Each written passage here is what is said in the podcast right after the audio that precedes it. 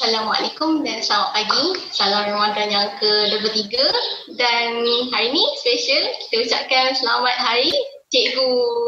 Okey, untuk yang pertama kali join segmen PMGS live session, selamat datang saya ucapkan dan terima kasih uh, sebab sudi bersama kami. Semoga uh, perkongsian hari ini akan dapat bagi manfaat pada yang berkongsi dengan yang mendengar. Okey, jadi ni kita dah ada panel. Dah cukup panel kita, kita dah ready. Saya kira uh, lebih baik kalau kita mulakan segmen kita ni dengan bacaan umul kitab Al-Fatihah.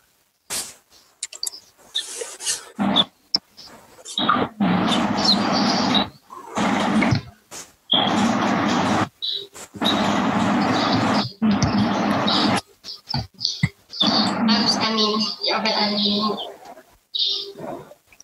Okay. Untuk yang pertama kali join, mesti tertanya, uh, Feed ni apa dan kenapa wujudnya platform ni? Okay. Jadi, Podcast Live Feed ni sebenarnya uh, branding kepada uh, virtual studio yang dibawakan oleh Persatuan Pelajar Islam Selangor dan ASN. Kita dah mula on air sejak satu bulan dulu, uh, satu bulan April dulu yang selain daripada PMJS live session ni kita ada bukan borak kosong ataupun kita panggil sebagai BBK dan juga salah satu segmen dalam podcast live feed ni. Dan sebenarnya sebab saya idea nak buat online discussion ni dah lama dah. Cuma uh, bila kita lihat um, situasi PKP ni jadi kita manfaatkan uh, sebagai pemula untuk kita online sharing ni jadi uh, PKP ni bukan alasan untuk kita stop terus semua program yang bulan-bulan lamanya tu. Okey. Dan dua tiga hari lepas ada yang tanya saya, hmm, Nadia, kenapa kena ada Pepias Live ni? Perlu ke? Okey, sebenarnya Pepias Live ni uh, secara dasarnya untuk kita gantikan program-program yang kita terpaksa tangguh sepanjang tempoh PKP ni. Kalau ikutkan banyak eh program ataupun camp yang kita terpaksa hold on dulu. Jadi, uh, Popias Live ini satu inisiatif uh, program online ataupun platform dakwah yang bersifat information provider kepada ahli Popias sendiri, uh, para pelajar, belia yang khususnya dekat negeri Selangor. Dan konsep podcast live feed ni kita cuba bawakan dengan bersifat santai, uh, informatif tapi ada manfaat kepada yang berkongsi dengan yang mendengar. Okay. Jadinya tanpa buang masa saya nak tanya panel kita semua ready ke? Dah dah. Okay. Jadinya jadinya uh, tanpa nak buang masa lagi hari ni saya nak perkenalkan Nama saya uh, Nadia Farahi Meti Nasaruddin atau boleh panggil sebagai Nadia yang akan jadi moderator anda pada hari ini yang akan temankan anda dalam perkongsian hari ini sampai pukul 12.30 macam tu. Okay. Untuk panel kita yang pertama, saya perkenalkan saudari Nurul Akilah Mahmud iaitu atau panggil sebagai Kak Akilah. Kak Akilah sihat? Sihat, Alhamdulillah. Okey, Kak Kilah ni sebenarnya uh, naik Presiden PKPIM dan juga um, penerima anugerah Exco Pendidikan sempena istiadat convocation kali ke-13. Betul tak Kak Kilah? Betul. okey, jadinya seterusnya, okey. Orang yang kedua ni, panel kita yang kedua ni, orang dia uh, tak kurang hebatnya dengan Kak Kilah. Manis. Uh, bercita-cita tinggi dalam pelajaran. Saya perkenalkan uh, saudari Siti Khadijah Muhammad Khalid. Kak Khadijah. Hai. okay. Jadi Kak Khadijah ni seorang uh, business development executive dan juga uh, perima anugerah ijazah kelas pertama dengan kepujian. Betul? Okay. Senyum je, cair saja. Okey, yang ketiga. Okay, panel yang buat saya tak senang duduk. Okey, special ni kita bawakan untuk audience dekat luar sana. Saya perkenalkan saudara Ahmad Ashraf Abdul Salam. Bang Ahmad, sihat? Ya, sihat Alhamdulillah. Okey. Jadi um, Abang Ahmad ni sebenarnya mantan Presiden PIAS kita dulu. Dan dia juga uh, seorang professional drone trainer dekat syarikat Asia Drone and IoT Technologies. Okey. Ah, betul. Okey. Jadi korang bayangkan kita ada tiga panel yang hebat pagi ni. Dan saya rasa terlalu excited nak dengar apa yang diorang nak kongsikan tips kejayaan lah kiranya. Jadi kita teruskan. Okay. Tajuk kita untuk hari ini adalah uh, Four Flag versus Jack of All Traders. Okey, tajuk ni uh, dipilih mengikut pada permintaan uh, adik-adik PMTS 20 kita. Kita dah bagi ada IG story poll ada dua tajuk dan tajuk ni adalah uh, majoritinya pilih daripada kalangan mereka juga. Okay. Cara ringkasnya, for flat ni, dia adalah salah satu markah ataupun grading 4.0 dalam sistem CPA kita. Kalau kat sekolah, kita ada markah 100%, 100% as markah penuh. Uh, dekat universiti ni, kita guna 4.0 uh, sebagai markah penuh lah. Kiranya macam power betul lah, memang power. So memang orang cakap memang budak dalam buku lah macam tu. okay. Untuk Jack of all traders, ni merujuk pada seseorang yang berpengalaman ataupun ada kemahiran dalam pelbagai bidang ataupun skill. Maksudnya hard skill dia bagus, soft skill pun dia bagus. Secara cerita, uh, term ni merujuk pada orang yang ada general knowledge dan uh, dalam banyak bidang dan dia bagus dalam pelbagai work skill. So kalau katakanlah kita bagilah kerja apa pun, uh, dia tahu dan insyaAllah dia boleh buat benda tu. Kalau ada audience kita sekarang yang jack kat sini, uh, cuba komen kat bawah nanti saya tengok. Okay. Saya dah penat sebenarnya Asyik cakap je. Jadi apa kata kita teruskan dengan panel kita yang pertama uh, Akilah. Akilah, Ready? Okay. okay. Okay, Nadia dapat tahu uh, Kak Akilah ni ulat buku. Memang seorang yang kuat membaca. Jadinya sebagai soalan pembuka lah untuk Kak Akilah. Boleh tak akak kongsikan uh, definisi for flat ataupun uh, jack of all traders pada pandangan Kak Akilah sendiri? Okay, um, Bismillahirrahmanirrahim. Assalamualaikum warahmatullahi wabarakatuh. Terima kasih kepada uh, saudari moderator Nadia. Comel ya hari ni kuda merah. okay, jadi um, buat alumni PMG Selangor 2020, semoga sentiasa sihat, uh, selamat memburu malam Lailatul Qadar. Jangan lupa untuk ucapkan selamat hari guru kepada fesi-fesi ataupun kepada kakak-kakak tutor PMJ Selangor pada tahun 2020. Uh, sebab mereka ni walaupun dikira sebagai fesi program tapi mereka adalah guru sementara, uh, guru interim lah ketika waktu cuti kalian dan semoga uh, dalam tempoh um, beberapa hari lagi kita berpuasa raih uh, peluang yang ada supaya tidak rasa menyesal lah. Bila dah habis puasa jadi berindu pula nak puasa kan. Ha, jadi kita kena bersama-sama menjadi um, manusia ataupun insan yang sentiasa bersyukur dengan uh, nikmat walaupun dalam tempoh PKP yang dah dilonggarkan ataupun PKPB dengan bersyarat kita masih ada ruang untuk berterawih ada, ada ruang untuk melaksanakan ibadah walaupun bersama keluarga. Jadi um, terima kasih ataupun uh, salam pertemuan juga pada sahabat-sahabat panel, Abang Ahmad, uh, mantan Presiden Popias dan juga Dijah, sahabat seperjuangan saya uh, yang sentiasa aktif lah dalam sesi sama ada di PMG Selangor ataupun di PMG Kebangsaan lah. Jadi um, bila Nadia sebut saya adalah seorang ulat buku ni saya agak nervous jugalah. Sebab ya sepanjang PKP ni saya rasa pembacaan saya tidaklah banyak.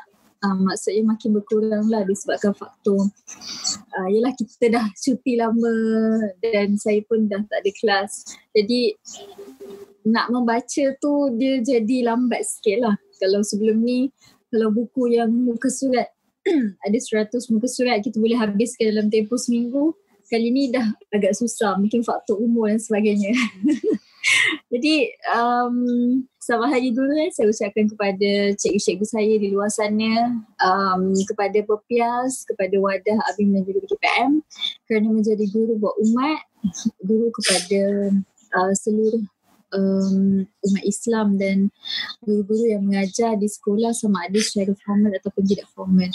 Jadi untuk persoalan berkenaan dengan definisi uh, for flat dan juga jack of all traders ni, saya rasa tadi Nadia telah uh, sebutkan sedikit lah tentang apa yang dimaksudkan tentang uh, four flat tu sendiri. Yang mana kita tahu uh, four flat ni rasanya kalau untuk student-student universiti sangat familiar lah ataupun sangat dekat uh, dengan perkataan tersebut.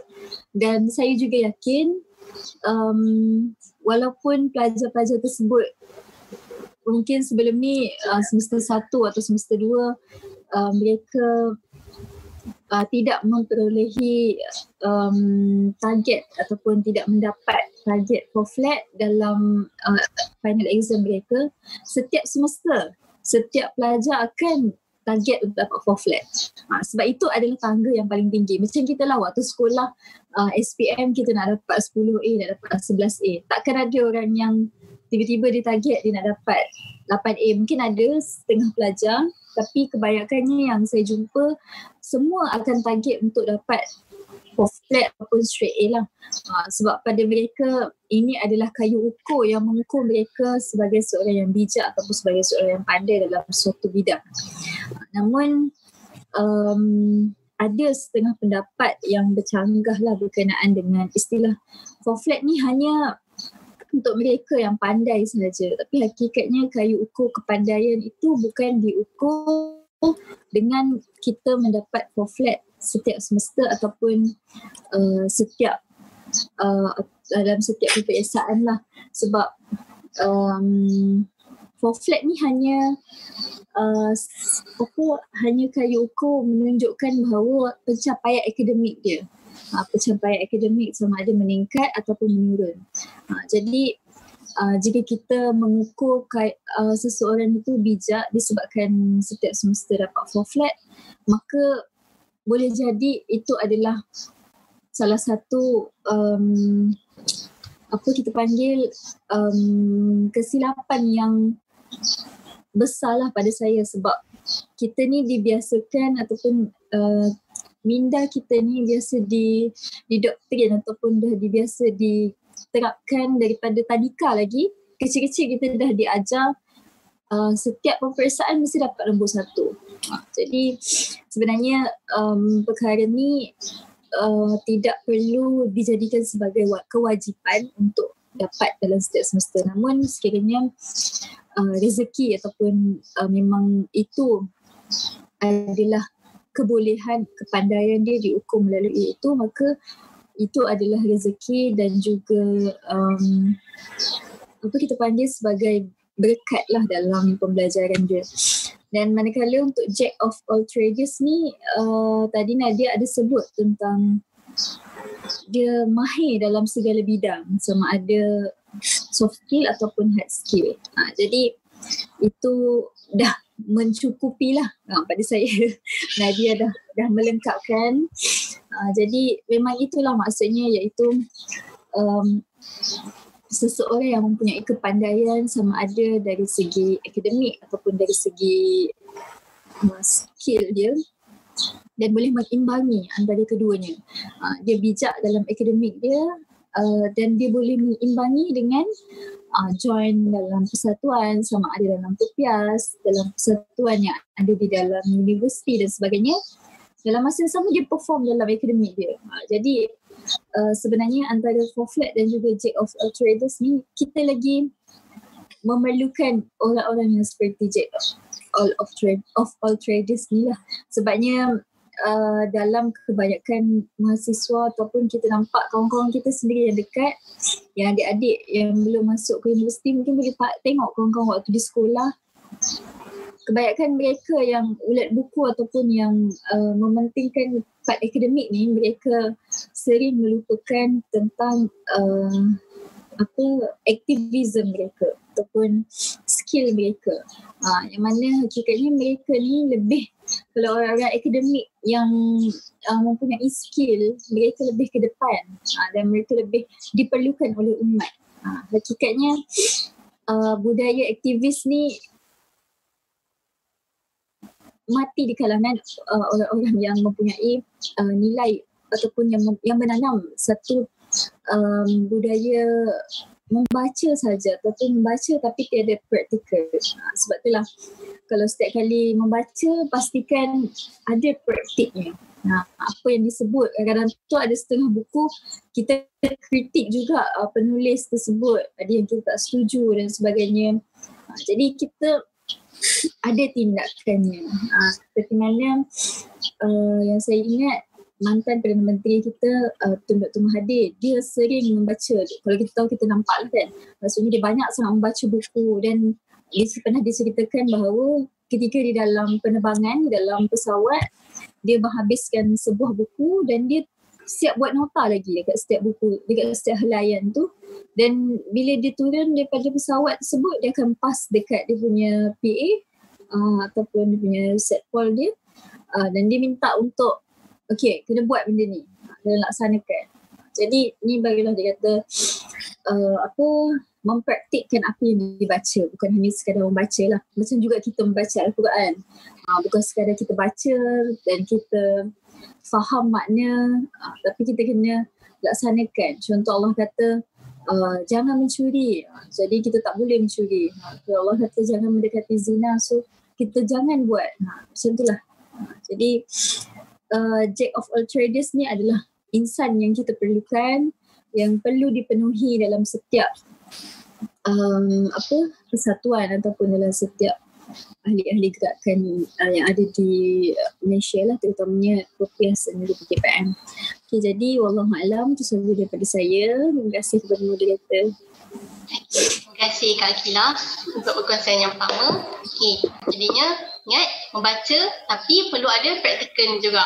Okay, jadi soalan yang kedua untuk panel kita. Okay, Kak Dija. Dulu kan uh, Nadia pernah tengok satu tweet akak tau tahun 2017 dulu sebagai penerima di list award setiap sem. Betul?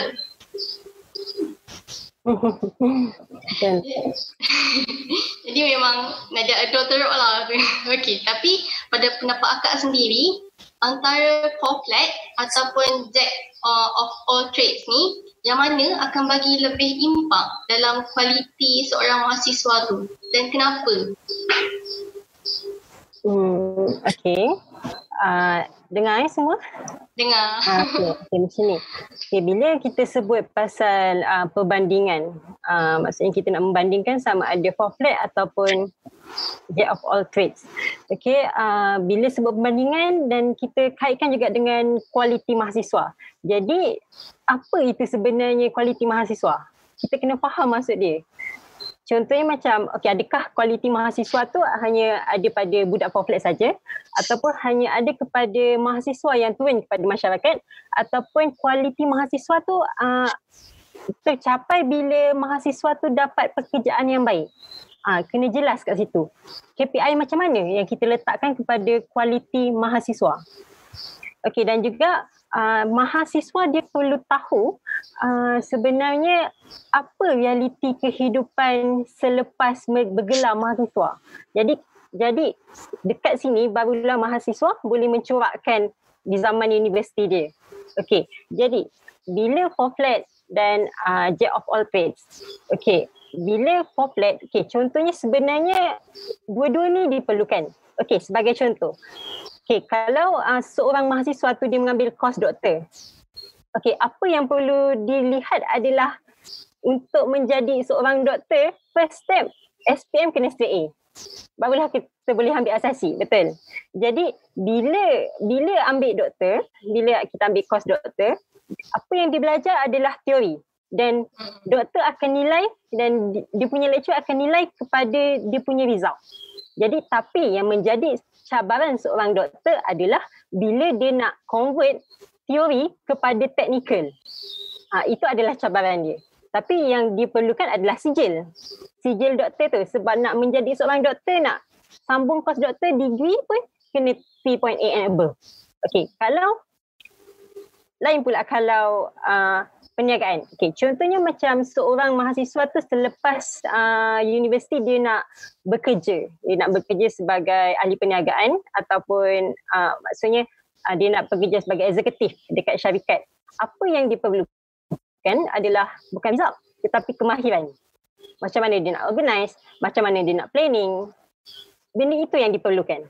Jadi sebenarnya kedua-dua complex ataupun uh, Jet of all trades ni dia ada pro and cons dia.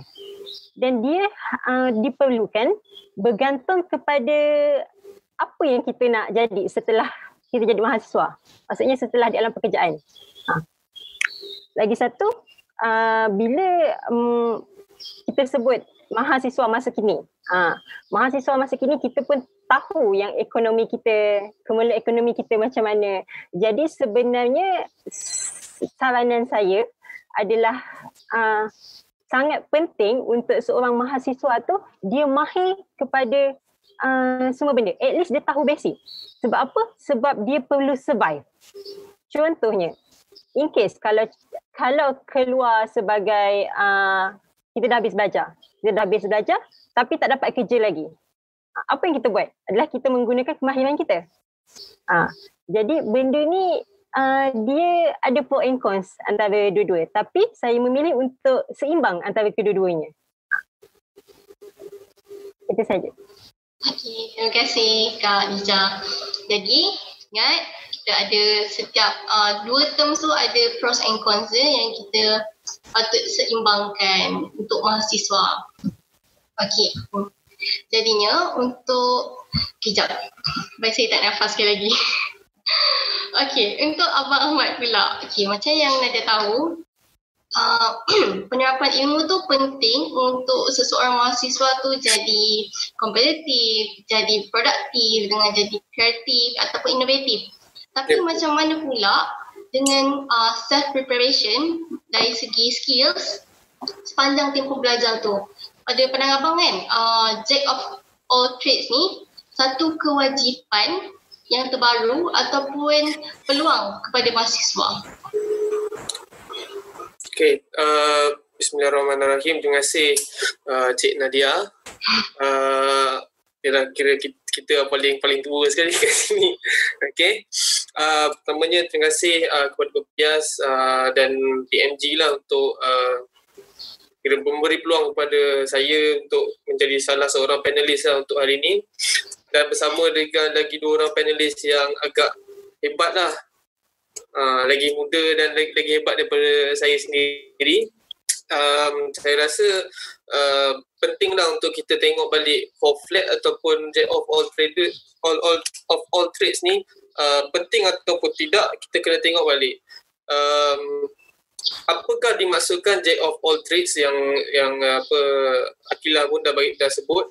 Maksudnya dia seimbang kepada semua perkara lah bidang uh, pengetahuan dia uh, macam mana dia aplikasikan ilmu dia tu mesti seimbang okey? Tapi saya nak kita uh, saya share sikit screen lah kot boleh eh? Boleh boleh silakan. Boleh eh? Um, boleh. Okey ni ni adalah apa mudahnya untuk kita kita dapat nampak lah apakah yang dimaksudkan sebagai jack of all trades master of none. Dia ada multi expert dia ada beginner dan juga ada specialist lah. Okey kita tengok eh. Dia ada knows a lot ataupun tahu banyak ataupun tahu sikit. Uh, dan tentang perkara lah maksudnya bidang apa bidang yang banyak ataupun bidang yang sikit. Okey kita tengok yang atas sebelah uh, kiri beginner ataupun unskill lah. Dia tahu sikit dan perkara yang sikit. Contoh kalau, kalau contohlah kan, contohlah kita tengok baby kan. Dia tahu hanyalah menangis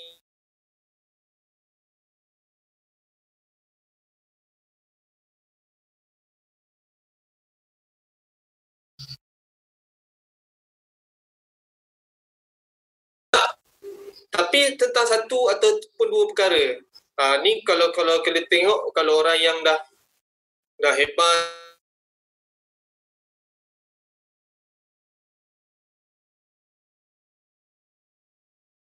dia ni adalah seorang spesialis tahu tentang dua tiga perkara yang penting lah. Okay. Kita pergi pula kepada jurnalis lah. Jurnalis ni jack of all trades ataupun master of none. Dia tak, dia tahu semua benda tapi dia tak pakar satu-satu bidang. Semua dia tahu. Ha, contoh dia tahu masak, lepas tu dia tahu macam mana nak menyanyi, lepas tu dia tahu uh, macam mana nak baiki kereta dan sebagainya lah. Okay. Itulah kita panggil uh, jack of all trades, master of none. Dan juga yang terakhirnya sebelah kiri, uh, kanan bawah uh, dia tahu banyak dan dia hebat tentang banyak perkara. Uh, yang tu dia multi expert lah. Uh, yang ni tak banyak, tak ramai lah orang yang hebat uh, yang yang ada dalam multi expert lah. Tapi bukanlah tak boleh tak boleh jadi. Uh, cuma peluang dan dia ada banyak faktor-faktor lah untuk kita jadi jadi orang yang yang multi expert. Okay, ini adalah empat or, kategori orang lah Okay, sebab kita sebut pasal jack of all trades. Bila kita sebut pasal jack of all trades, jadi apa kebaikan dan apa kekurangan? Ha, itu pun kita kena tengok. Okay, kebaikannya kalau kita tengok sekarang ni dunia makin mengembang, dunia makin maju, teknologi pun makin maju. Jadi biasa jack of all trades, dia boleh tahu banyak perkara lah kat situ. Contoh teknologi, okay, teknologi sekarang pakai Zoom kan. Uh, ada juga pakai Google Meet, ada pakai Discord. Uh, dia tahu tak semua benda ni. Ha, contohlah eh. Okey, ada yang buat live pakai Zoom, ada yang buat pakai Google Meet dan sebagainya. Jadi, itu adalah perkara yang baik sebagai seorang jack of all trade, dia boleh belajar semua benda. Okey. Seterusnya dia hebat. Dia hebatlah kalau dia pandai gabung-gabungkan semua skill dan juga campur dengan demand. Contoh kalau demand dia sekarang ni kalau online, uh, dia tahu pakai Zoom, uh, dia hebatlah pakai Zoom, maksudnya memberi uh, memberi uh, nilai kepada orang yang uh, orang lain lah uh, sekelilingnya. Itu yang kedua lah tentang manfaat. Dan juga bila, bila kita cerita pasal uh, kita pandai gabungkan ni, dia ada juga uh, kita kena tahu benda tu kita suka, kita uh, pandai menggunakannya, uh, benda tu boleh dibayar dan yang terakhirnya dia adalah benda yang orang nak. Ha, dia ada empat perkara lah kat sini. Ataupun kita sebut dalam bahasa Jepun, ikigai. Okay, ikigai ataupun di, dalam bahasa Jepun maknanya adalah a reason to live. Okay, so empat perkara ni kalau bagus, kita boleh uh, boleh balance semuanya, tu kita ada satu reason ataupun satu sebab untuk kita uh, memberi manfaat kepada orang lain lah. Okay. Yang tu kebaikan lah kan kita cerita. Lepas tu keburukannya adalah macam mana kita nak buktikan kita ni jack of all trades? Macam mana kita nak buktikan kita ni tahu semua benda uh, tapi tapi kita pandai balance kan? Macam mana kita nak buktikan? Itu satu perkara yang kita kena fikirlah. Kan? Dan juga bila cerita pasal four flat dan sebagainya, contohlah four flat. Four flat ni adalah sebenarnya pintu kepada kita nak pergi interview dia ada sebab CGPA ni dia ada ukuran. Sebab tu dia dia kita mudah nak tahu. Dia ada bukti kat situ. Oh, uh, uh, kau pandai ke dekat uh, dalam bidang engineering contohlah. Uh, aku punya CGPA 3 3 poin ke atas contoh. So dia dapat bukti. Tapi boleh tak kalau kita tanya dia macam satu benda lah kan. Uh, kau tahu ke uh, pasal agama, kau tahu ke pasal uh, engineering, macam ni kau boleh gabungkan semua dan perkara-perkara yang lain dan satu uh, perkara yang sama. Itu benda yang susah untuk kita buktikan. Okay. Yang tu adalah cerita pasal CGPA lah. Okay, berbalik kepada soalan. Okay, berbalik pada soalan uh, Nadia. Uh, kita uh, cerita adakah ada satu kewajipan ataupun peluang yang paling penting adalah bila kita cerita pasal Jack of all trades, dia adalah satu benda yang kita kena ada.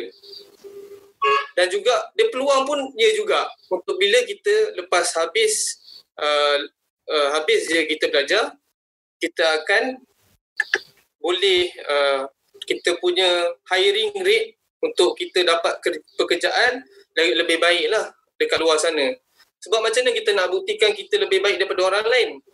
Uh, dengan dengan Jack of all trades ni, kita boleh tunjuklah uh, kita boleh tunjuk lah yang kita lebih baik daripada orang lain. Cuma macam saya macam saya cakap lah, macam mana kita nak buktikan kita ni pandai ataupun tidak?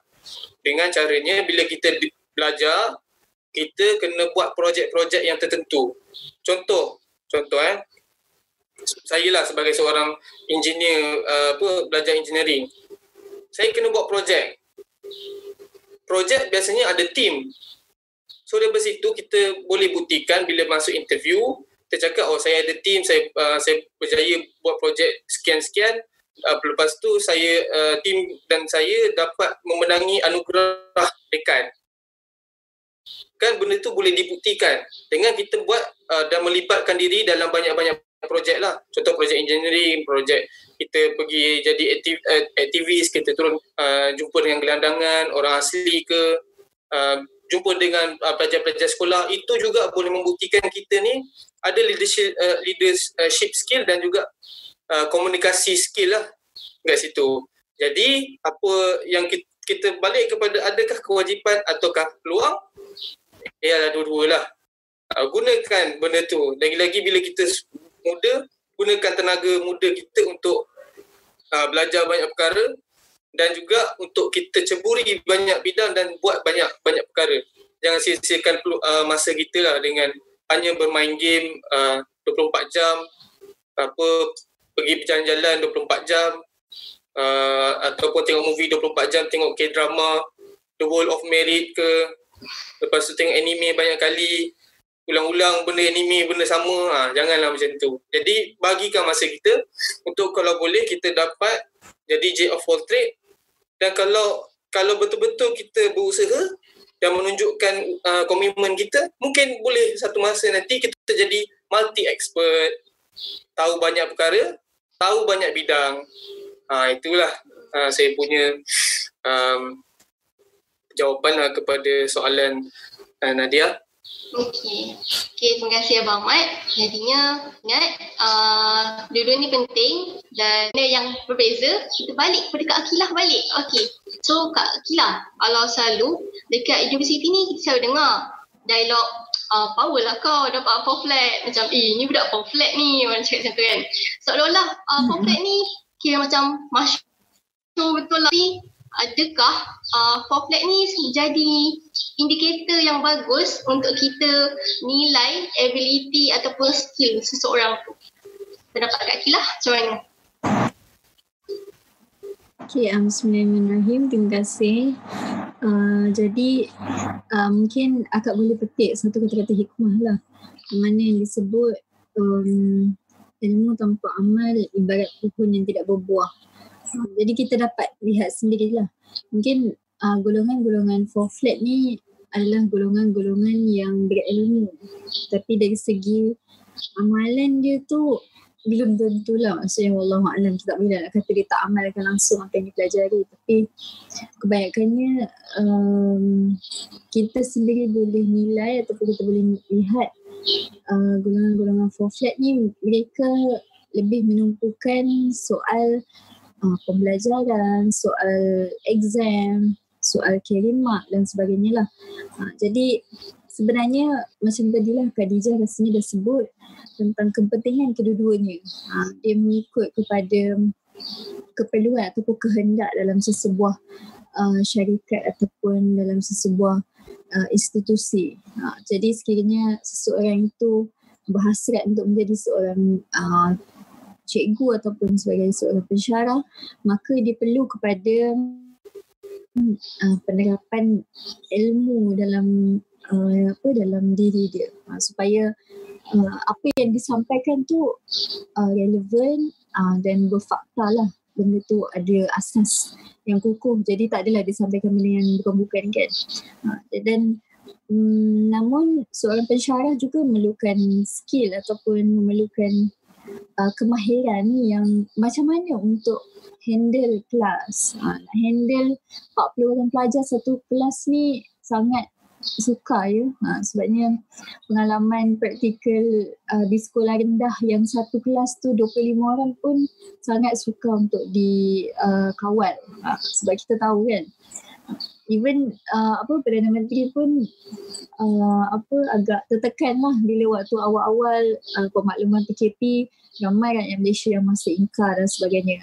Dan kerana itulah bukan mudah ya untuk kita mendidik ataupun untuk mengawal seseorang dan sebab itu kita perlukan skill ataupun kemahiran uh, untuk mengimbangi antara uh, ilmu dan juga kemahiran seseorang. Jadi pada saya kalau sebab uh, secara peribadinya um, for flat ni bukan indikator yang yang apa yang bagus lah untuk kita ukur seseorang tu uh, sebagai seorang yang perform uh, dalam semua perkara dan um, bagus dalam menyampaikan dalam suatu perkara lah. Sebab memang kita perlukan lah orang yang bijak pandai ni untuk menyelesaikan masalah umat. Banyak perkara yang kita perlu fikirkan macam mana untuk kita urus uh, sahabat-sahabat kita yang dah terlanjur. Macam mana kita nak urus uh, masalah kesihatan mental yang dah semakin pada saya semakin meningkat uh, di kalangan uh, mahasiswa sendiri. Jadi perkara-perkara tersebut tu perlu di diperhalusi dan perlu kepada brainstorm uh, golongan-golongan yang bijak ni lah sebabnya ilmu mereka tu perlu untuk digunakan bukan hanya sekadar di dalam dewan exam. Dan sebenarnya saya sebenarnya agak terkilan lah bila ada setengah uh, pelajar yang menganggap bahawa hidup mereka datang ke universiti ataupun datang ke sekolah hanya untuk menyelesaikan tugasan exam sahaja. Ha, sebab pada saya uh, bila yang paling menyedihkan tu bila ketika di dalam dewan exam bila habis je satu per exam ha, dia dah tak endah pun. Sedangkan keberkatan ilmu tu, kita mengejar keberkatan ilmu tu. Jadi bila kita menanggap bahawa ilmu ni hanya sekadar di dalam dewan exam untuk menjawab persoalan-persoalan yang diberikan oleh pensyarah di dalam exam, maka rugilah sebab kita hanya sekadar ingat apa yang kita belajar, contoh berkaitan dengan teori psikologi, kita belajar berkenaan dengan itu hanya pada satu semester saja. Masuk semester seterusnya kita dah lupa, dah tak ingat apa dah. Terus uh, apa macam ibarat um, dalam exam tu memuntahkan segala-galanya apa yang diajar. Jadi jadi sayanglah pada saya sayang sangat terutamanya uh, exam kan lecturer akan bagi kita tips apa kan. Uh, jadi bila pelajar-pelajar buat nota kemudian habis exam dia buang rata-rata macam tu. Uh, sayang lah sebab bila orang pijak orang apa um, hiraukan dan sebagainya ilmu tu keberkatan dia akan hilang lah. Begitu je maksudnya. Dia ada berdekat uh, untuk mereka yang tidak menghargai ilmu mereka lah. Jadi uh, untuk mungkin uh, untuk golongan-golongan yang um, masih merasakan bahawa for flat ni adalah kayu ukur sebagai seseorang yang um, apa bijak ataupun sebagai seseorang yang mengetahui segala-galanya maka golongan-golongan for flat ni harus sedar supaya uh, kalian menjadi seorang generasi ataupun seorang individu yang dapat uh, mengaplikasikan ataupun menjadi tonggak kepada uh, apa pembangunan negara ataupun pembangunan dalam sebuah masyarakat atau komuniti. Sebab sayang ya kalau ada ilmu tapi kita tidak mahu turun ke lapangan, tidak mahu melihat realiti yang sebenar. Mungkin yang ambil jurusan sains sosial ataupun sains kemasyarakatan, mereka belajar tentang teori uh, apa golongan-golongan miskin bandar, golongan-golongan miskin di kampung dan sebagainya.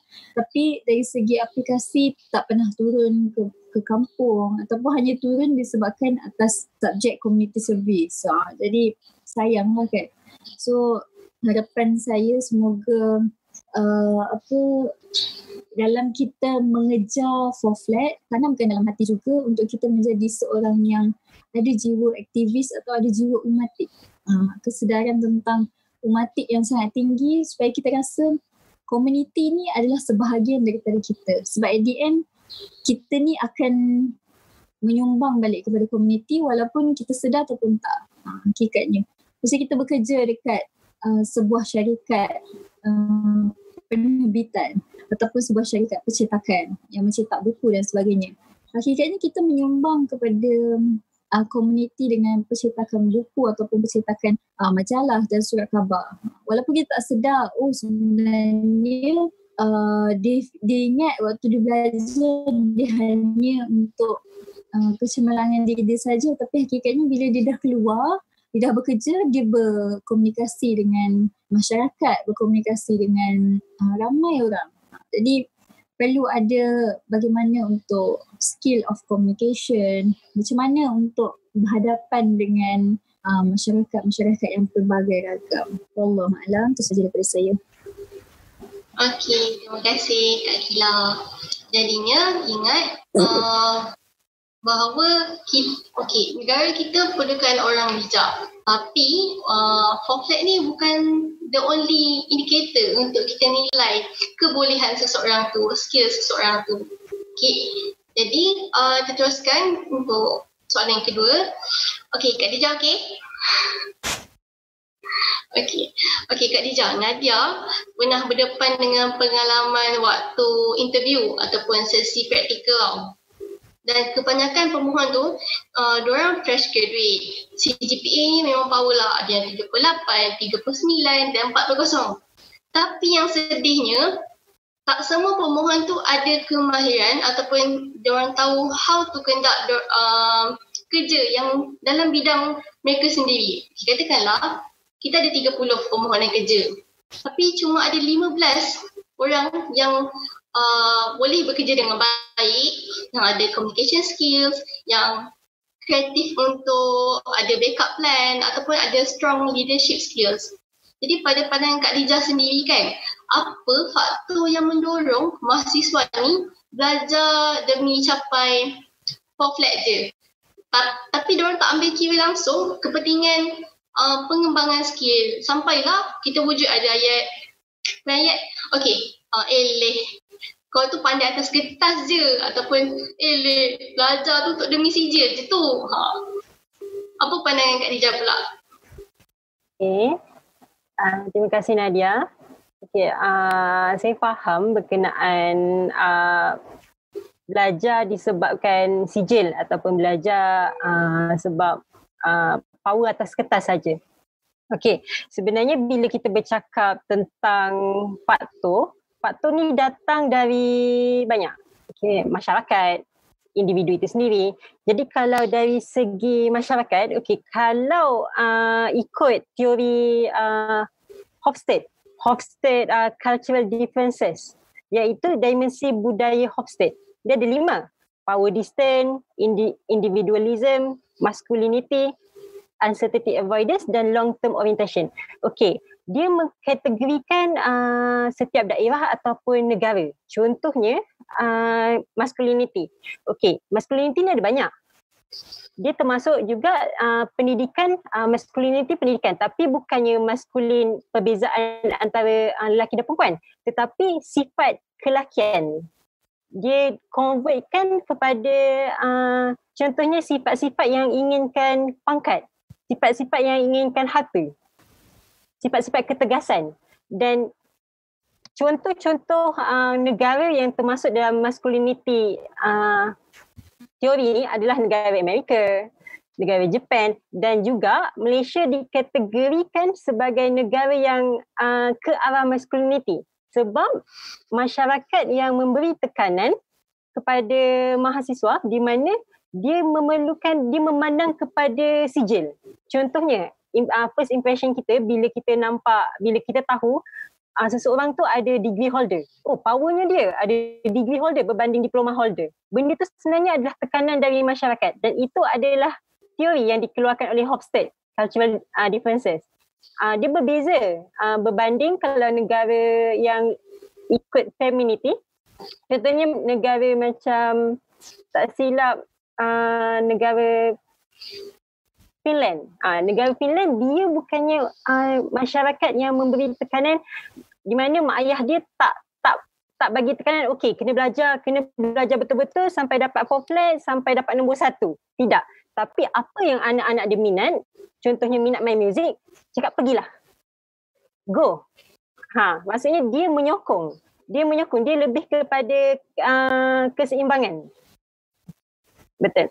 Untuk itu adalah femininity. Tapi uh, negara Malaysia dia termasuk ke arah masculinity. Jadi itu itu juga membuktikan bahawa sebenarnya salah satu faktor uh, bila, bila kita kita nak belajar sungguh-sungguh sampai for flat, sampai uh, nak, nak dapat nombor satu itu sebenarnya me, uh, dari tekanan masyarakat dan ibu bapa juga.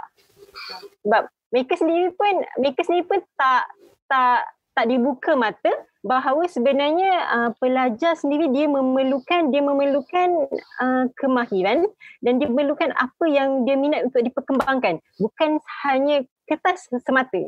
Sebab ialah bila kita uh, darjah contoh kan kita dari sekolah menengah uh, kita dari tingkatan tiga kita nak masuk uh, lepas PMR ataupun lepas PTT kita nak masuk kelas yang mana? Contohnya okey kelas pertama kelas pertama mesti kena dapat 6A dan ke atas jadi baru ikut aliran sains. Tapi tak semestinya seorang seorang pelajar uh, dia yang ikuti aliran sains tu dia mahir dengan aliran sains. Hmm. Uh, itu hakikatnya yang faktor memang antara faktor yang besar adalah disebabkan masyarakat itu sendiri. Pandangan masyarakat sendiri, pandangan wow masyarakat itu sendiri kepada pangkat dan perbezaan sijil yang diperoleh oleh mahasiswa lah. Okey, itu yang pertama. Yang kedua, disebabkan uh, keselesaan ataupun kepuasan individu. Okey, contohnya uh, keselesaan ni bila bila seseorang mahasiswa tu dia dah biasa dengan 4K. Tahu 4K? Kelas, komputer, kafe dengan katil. Ah, dia dah biasa. Bila dia dah biasa dengan normal uh, 4K tu dan dia pula dapat four flat. Jadi dia dah rasa oh ini cara cara kita ni betul aku buat macam ni je. Tak perlu nak turunkan masyarakat, tak perlu nak cari soft skill aku dah dapat four flat. Dia dah selesa. Dan dia dah, itu pun dah menjadi satu kepuasan dia. Sedangkan dia tak, uh, mereka ni, golongan ni macam ni, mereka tak tahu uh, zon yang, ini adalah zon yang paling bahaya. Sebab cabaran selepas tamat pengajian tu, cabaran waktu kerja tu, lagi jauh, lagi besar dari apa yang dia fikir. Okay. Dan yang ketiga, sebenarnya uh, apa yang apa bila kami uh, turun ke dia macam saja-saja interview budak-budak mahasiswa sekarang uh, tentang kefahaman dia selepas jadi mahasiswa maksudnya uh, kefahaman dia tentang pekerjaan realiti pekerjaan sekarang kebanyakannya dia orang tak ambil tahu belum ada kesedaran dan dia memang kurang faham maksudnya dia orang tak cakna lah jadi disebabkan itu juga mereka tak boleh mengarang ataupun dia orang tak boleh nak uh, tak tak boleh nak mengarang apa yang dia orang perlukan masa zaman di universiti. Ha, jadi masa waktu tu jadi menjadikan sia-sia je. Jadi bila dah keluar dari universiti, oh baru tahu bila hadir interview, kita kena bezakan diri kita, kita kena bagikan extra kita dengan budak-budak flat yang lain. Contohnya, okay, for flat uh, budak-budak budak flat A datang ke interview dan juga budak flat B datang ke interview. Jadi apa perbezaan kita dengan dia? Uh, jadi time tu lah baru rasa macam menyesal. Oh kenapa lah aku tak belajar soft skill lepas tu baru nak belajar. Tapi sedangkan sebenarnya mahasiswa ni perlu dibuka mata tentang kehidupan ataupun perjalanan selepas jadi mahasiswa untuk cari pekerjaan tu. Benda ni bukan uh, benda ni bukan boleh dibuat main-main dan semua kena tahulah mahasiswa kena tahu dan lecturer pun kena bagi pendedahan, mak bapak pun kena tahu. Ha. Jadi sebenarnya uh, mahasiswa ni ada pilihan. Dia ada pilihan. Sama ada dia nak teruskan uh, tradisi dia, uh, tidak ambil tahu, amalkan 4K 1A, eh 4K 1A, 4K. Maaf, Silap. Okey, lepas tu ataupun sama ada dia nak dia nak uh, mengisi mengisi mereka punya masa dengan mencari skill-skill yang boleh dibawa ke alam pekerjaan nanti. Mereka ada pilihan lelaki. Okay. Itu saja Kak Khadijah. Itu saja. Okey, terima kasih. Jadinya, mahasiswa ada pilihan sama ada nak terus tak ambil cakna ataupun kita nak buat perubahan untuk negara kita. Jadinya, uh, kita ulang balik apa yang Kak Dia cakap tadi, mahasiswa, uh, peranan kita untuk di, um, membuka mata mahasiswa ataupun mahasiswa itu sendiri membuka mata untuk melihat kepentingan uh, kedua-dua aspek tu selepas daripada zaman universiti tu. Maksudnya alam pekerjaan tu lebih banyak lebih banyak uh, yang lebih banyak Okay, lebih banyak uh, yang memerlukan kemahiran ataupun pengetahuan daripada skill-skillnya. Okay. Jadinya kita teruskan dengan uh, Abang Mat okey ke tu? Okey. Okay, Serius Serius Ha? ke tu? Tak kita tu fokus. Okey. Okey, mana Kak Akilah? Kak Akilah, come back, come back. Okey, kita teruskan. Okey, masih dalam uh, konteks alam pekerjaan. Okey, Abang Ahmad sendiri sebagai professional uh, drone trainer, okey, katakanlah ada ramai fresh grade yang nak mohon kerja dekat syarikat abang. Hmm. Jadi kalau okay, jadi kalau abang as majikan kan majikan uh, apa cara untuk majikan tu sendiri nak access dia nak nilai quality of interviewee tu in a short period of time. Maksudnya apa kriteria yang diutamakan dalam pemilihan employee for flat ataupun skill. Okey, terima kasih Nadia uh, untuk untuk soalan yang kedua ni. Pertamanya kita kena sebagai seorang uh, pelajar eh, sebagai seorang pelajar. Kita kita kena tengok juga jangan kita sebut jangan kita hanya sebut aku dah lepas habis habis belajar. Tak ada siapa nak ambil aku ke? Tak kesian kat aku ke? Aku pun nak duit juga. Ha, dia tak boleh macam tu. Dia mesti ada satu pemikiran win-win situation. Maksudnya kita kena tengok juga pada majikan punya perspektif. Nak ke dia hire kita kalau kita tak boleh bagi manfaat balik pada dia? Maksudnya bagi keuntungan kepada majikan kita. Kalau tak boleh bagi, kenapa majikan nak fikir nak nak bagi, bagi duit kau? Dekat kita sebagai uh, lepasan uh, mahasiswa, lepasan uh, universiti dan sebagainya. Takkan nak bagi duit free-free je. Itu semua dalam dunia ni ini adalah fitrah. Fitrah dunia adalah dia memerlukan something untuk dapat something. Jadi dalam pemikiran kita, pertama kita kena ingat win-win situation. Uh, itu itu yang pertama lah. Jadi sebagai kalau sebagai majikan lah, setahu saya pun ada juga uh, pernah menginterview orang. Jadi biasanya kita kena tengok kepada technical parts. Maksudnya contoh kalau kita sebagai engineer, adakah uh, jawatan dia sebagai engineer tu dia boleh buat kerja ataupun tidak? Ada tak skill-skill yang kita perlukan dekat situ? Itu skills maksudnya dari sudut uh, technical skills. Kedua adalah soft skill. Soft skills ni adalah diri sendiri. Buktikan pada waktu interview tu dan juga bukan waktu interview je sebenarnya. Pada permulaan kita meng, uh, memohon pekerjaan, cara kita hantar email, cara kita memohon kerja, cara kita punya resume, cara kita punya cover letter, uh, pun semua memainkan peranan penting uh, menggunakan ayat yang baik, formal dan bila kita datang interview, mesti dalam keadaan bersedia. Jangan kita datang-datang muka serabai, muka tak fokus kan, muka dah kelaut dah, uh, tak tahu dah gimana, mungkin dah pergi alam alam mimpi dah kot waktu tengah interview. Jangan sebab pernah saya jumpa macam ni. Uh, jadi jadi itu perkara yang penting lah. Lepas daripada kita pergi interview, lepas interview tu kita nak buat apa? Kita bagi masa kepada majikan untuk dia fikir. Mungkin dalam seminggu ataupun dua minggu, kita tanya waktu interview, ah, bila saya boleh dapat berita tentang ni? Tanya. Kalau interview, uh, interviewer cakap, uh, company cakap, okey dalam dua minggu. Uh, jadi balik je, hantar email dulu. Yang pertama, hantar email. uh, cakap terima kasih kerana bagi uh, peluang untuk uh, dapat pergi interview. Kedua adalah follow up lah. Ha, follow up. Dua minggu lepas tu tanya, macam mana saya punya keputusan? Saya dapat ke ataupun tidak? Kalau tak dapat, uh, saya ucapkan terima kasih. Kalau ada juga, tanyalah apa yang yang perlu saya uh, tambah baik. Uh, benda-benda macam tu yang kita kena ambil peduli uh, bila kita kita nak apply satu-satu jawatan lah. Okay. Itu adalah uh, cara. Beberapa cara lah. Okay. Dan juga uh, kita tengok uh, bila kita cerita pasal J of all trades, skill semua kita kena ada lah. Jadi saya nak share screen, share slide saya uh, untuk uh, kita nampaklah apa yang saya uh, apa apa yang supaya kita boleh nampak perkara yang sama lah. Okay. Okay, ni adalah saya punya slide.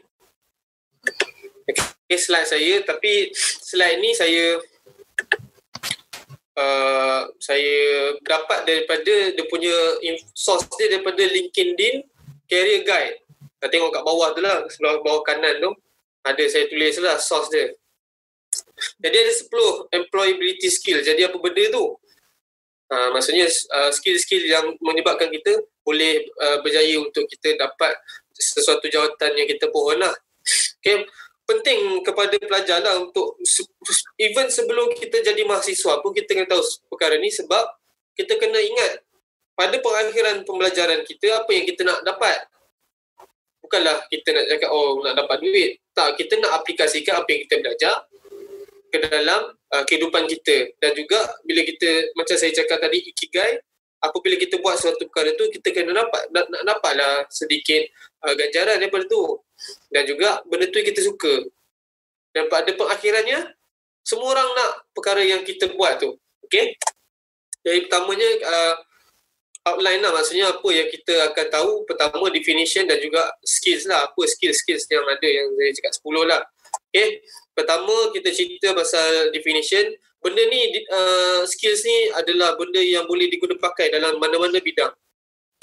Kedua, dia sebut juga soft skill dan juga benda ni menyebabkan kita boleh efektif dalam kita punya pekerjaan dan kita bagi kualiti bila kita uh, kerja kita kualiti lah ha, tak adalah macam kita bagi kita bagi satu uh, kertas kerja ha, tak naklah kita punya kertas kerja tu dikoyak-koyakkan dan dibuang dalam tong sampah ha, itu adalah perkara-perkara yang yang kita nak tahulah pasal employability skill dan juga memberikan satu uh, extra edge ataupun satu kualiti yang lebih daripada orang lain lah. Cuma kita kena tengok 10 pun ada juga certain-certain bidang uh, bidang-bidang tu tak memerlukan semua perkara. Mungkin ada yang lebih sikit, ada yang kurang sikit. Jadi kita tengoklah. Dan yang paling penting bila kita bila kita minat satu bidang contoh kalau kita minat engineering kalau kita minat masak kita kena tahulah industri tersebut. Contoh kalau kita bidang masak lah kat mana kita boleh kerja? Contoh kat hotel boleh hospital boleh uh, sekolah boleh kita boleh buka perniagaan sendiri dan sebagainya. Itu kita kena survey lah kita kena buat selidik lah untuk uh, untuk kita tahu apakah industri yang kita nak masuk Okay, jadi 10 pertama communication, komunikasi. Kedua adalah kita kena kerja sama, yang penting kerja sama. Kedua adalah reliability. Okay. Reliability. Ke- keempat adalah learning, kita belajar. Kelimanya adalah teknologi, keenam adalah inisiatif, ketujuh adalah organize dan kita buat perancangan.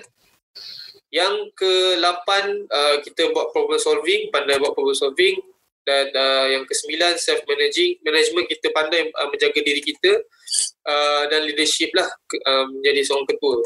Okay kita tengok lah. Okay bila kita pasal communication kita tengok mana yang paling penting lah. Kalau kita tak pandai berkomunikasi eh, kita akan ada masalah bila kita bekerja. Kalau tengok ada lima elemen benda ni kena kena tahulah dan juga kita kena jaga uh, siapa maksudnya kalau kita sender uh, penyampai dia siapa contoh kita punya ketua majikan ke dan sebagainya cikgu ke tu apa yang kita sampaikan tu itu penting dan medium medium ni contoh kalau kita whatsapp ke email ke uh, zoom itu adalah medium lah dan feedback feedback ni receiver bagi balik apakah maklum balas dia contoh Contohlah kita hantar kertas kerja. Adakah cik, apa ketua kita suka? Kalau tak suka, dia ada feedback lah. Dia ada bagi tahu lah. Uh, tak suka kau punya kertas kerja, aku nak kau buat pembaruan lah. Itu contoh. Okay. Jadi benda ni akan uh, memberikan satu uh, uh, perkara yang baik lah untuk dia tambah uh, productivity dan efisien lah kerjanya. Dan inilah type of communication. Uh, verbal, written, tulis dan juga macam kita tengok Zoom sekarang ni visual lah. Okay, ada teamwork. Teamwork macam biasa adalah uh, kita kerja secara uh, harmoni lah. Harmoni dan juga tak ada masalah dengan kawan-kawan. Dan positif dia semua. Ha, dan teamwork ni adalah dia menuju kepada satu matlamat yang sama. Okay? Reliability. Maksudnya reliability ni adalah uh, boleh ke majikan tu bergantung pada awak ni? Uh, pada kita lah. Jadi dia ada satu kepercayaan. Kalau dia kalau majikan kita percaya kita boleh buat dia takkan tengok kita lah. Maksudnya dia percaya kita boleh buat. Uh, macam ni kita nak kita nak buktikan? Kita kena bagi bagi uh, kita punya kerja dalam uh, tepati masa dan tak ada kalau boleh tak ada correction yang banyak. Uh, dan boleh respon dengan baik lah. Okay? Problem solving. Bila kita selesaikan satu masalah. Uh, kita kena bila kita pandai problem solving maksudnya kita tahu apa masalah kita tahu solusi kita ada plan A, plan B, plan B, uh, plan C dan sebagainya untuk kita selesaikan masalah ni. Uh, itu yang itu yang majikan pun nak tengok jugalah pandai kita problem solving. Lepas tu kita pandai organize. Kita pandai susun atur uh, barang ke kerja kita dan kita boleh rancang uh, kerja kita awal daripada apa yang sepatutnya. Jadi kat sini pun dia melibatkan masa dan sebagainya lah. Kalau kita lambat merancang, maka pada pengakhirannya mungkin kita punya projek akan lambat. Ha, macam itulah. Ha, itu itu contoh je. Uh, contoh kalau kita uh, bina, bina rumah kan. Uh, kalau rumah tu sepatutnya siap dalam masa setahun. Jadi kalau kita pandai susun atur, pandai kita buat perancangan, maka rumah tu mungkin boleh siap lebih awal daripada setahun. Mungkin 10 bulan dah dah selesai. Uh, dan kalau kita tak pandai rancang, kita tak tahu apa risiko waktu kita nak uh, buat suatu perkara, mungkin akan jadi lambat lah. Seterusnya inisiatif. Maksudnya inisiatif ni kita proaktif. Kita kita tahu apa yang kita nak buat lepas ni. Apa perancangan ataupun kita dapat buat idea baru. Okay. Inilah kita kata proaktif lah. Uh, maksudnya proaktif. Kita banyak bertanya, uh, bila kita jadi seorang pekerja tu kita ada idea baru untuk di dilontarkan kepada kita punya uh, company. Ataupun kalau sebagai seorang student kita ada idea baru kita ada projek baru untuk kita uh, kongsikan kepada kita punya pensyarah. Self management cara kita jaga diri kita. Maksudnya jaga diri kita ni kita uh, pembersihan diri kita uh, macam mana kita tonjolkan diri kita dengan uh, cara yang baik Ha, lepas tu penjagaan masa pun salah satunya jugalah. Ha, dan kita pandai bila kita buat uh, semua ni, uh, bila kita pandai menguruskan diri, kita boleh motivate uh, motivate ourselves to do better lah. Maksudnya kalau contoh kita buat satu perkara tak tak tak perfect 80%, kita nak tambah jadi 90%. So benda tu adalah datang daripada diri kita sendirilah, leadership. Jadi ketua. Ha, tak semestinya ketua kadang-kadang kita dalam kumpulan kita pandai untuk uh, untuk motivate kawan-kawan kita pun itu satu leadership yang ada lah. Uh, bukan sekadar oh uh, aku bukan ketua jadi aku tak ada leadership. Tak. Leadership ni sangat luas lah. Uh, dan kalau kita boleh memimpin kawan kita untuk menjadi lebih baik, lebih baik jadi kalian ada leadership skill lah. Learning. Maksudnya kita belajar benda-benda baru. Uh, bila kita ada learning skill, kita boleh belajar dengan cepat, belajar benda baru dengan cepat, maka bila kita nak jadi seorang pekerja, majikan suka lah. Ha, dia bagi je training ha, sehari untuk belajar, contohlah, contoh kita belajar pas, kita tak pernah belajar pasal Excel, Microsoft Excel, nak buat formula dan sebagainya, tak tak pandai. Tapi bila majikan bagi je uh, seminggu kursus, lepas itu boleh buat segala benda. Maka pada waktu tu majikan rasa, oh cukup lah aku bagi sekali training dia dah boleh dapat dah, dah dapat grab lah uh, ilmu tu okay lepas tu teknologi Uh, ini tak akhir lah teknologi. Jadi kita kena pandai lah uh, teknologi masa sekarang ni makin lama makin berkembang. Dekat situ je kita kena uh, ambil peduli lah uh, teknologi-teknologi yang yang terkini. Contoh macam Zoom ni kan, so Google Meet contoh lah pasal video conferencing kan. Jadi teknologi-teknologi ni pun kita amat pentingkan untuk untuk kita belajar. Dan kita cara kita pandai guna menyebabkan kita jadi lebih uh, ada nilai lah di di pandangan majikan. Okay, uh, itu je lah uh, yang uh, tentang 10 10 uh, skills yang ada sebagai uh, employability skills lah untuk kita menyebabkan kita kita jadi orang yang yang majikan suka. Uh, okay. Uh, dan sebab tu bila kita kita uh, tahu semua perkara ni barulah kita dikatakan sebagai jack of all trades dan bukan hanya sebagai for flat uh, for for flat uh, bukan uh, CGPA tu hebat je tapi kita kita boleh aplikasikan benda tu bila kita bekerja nanti. Okay, terima kasih. Okay, faham. Okay, terima kasih uh, Abang Mat. Jadinya, okay. Uh, kita tengok win-win situation. Apa kriteria macam apa kriteria yang selalu majikan tengok waktu nak cari pekerja fresh grad ni adalah something yang memberi manfaat kepada majikan itu sendiri. Macam kalau awak master dalam bidang itu dan bidang itu yang diperlukan dan ada win-win situation kat situ. Jadi penting untuk kita bukan sekadar poplet tapi kita tahu um, skill ataupun pengetahuan sikit pun jadilah dekat bidang-bidang yang lain Okay. Jadi Kak Dija okey ke tu? Kak Kila okey ke? Okey. Okey. Jadi uh, nak lihat dulu ke atau nak sambung? Sambung je. Sambung je. Uh, terpulang, terpulang. Okey, kita sambung je terus eh. Okey. Jadinya, okey, soalan yang saya kira tak akhir. Okay, katakanlah uh, seseorang tu dia jack of all trades dan dapat four flat dalam masa yang sama. Tapi adakah kualiti tu uh, yang dia dapat tu uh, dah kira tinggi ataupun masih dalam biasa je? Okay, Macam still ada banyak lagi. Okay. Akilah. Um, Bismillahirrahmanirrahim. Uh, akan rasa soalan ni Nadia dah tahu jawapannya. okay, jadi uh, dia ada pro and cons lah maksudnya uh, sekiranya seseorang itu mencapai tahap kedua-duanya dia dapat uh, jack of all trades dan dia dapat four flat uh, pastinya dia akan menjadi guruan ataupun menjadi carian dalam setiap agensi atau dalam setiap tempat. Uh, dia akan menempah nama dan sebagainya lah. Jadi uh, itu adalah satu pencapaian yang pada saya extravaganza lah. Pencapaian yang tinggi. Yang mungkin uh, dirasakan untuk dicapai dalam setiap diri mahasiswa. Jadi uh, saya menyentuh uh, sedikit idea-idea yang di yang dilontarkan oleh Abu Hasan An-Nadi ini. Dia menyebut tentang um, seorang pemuda ataupun seorang anak muda ini apa yang diperlukan adalah ilmu.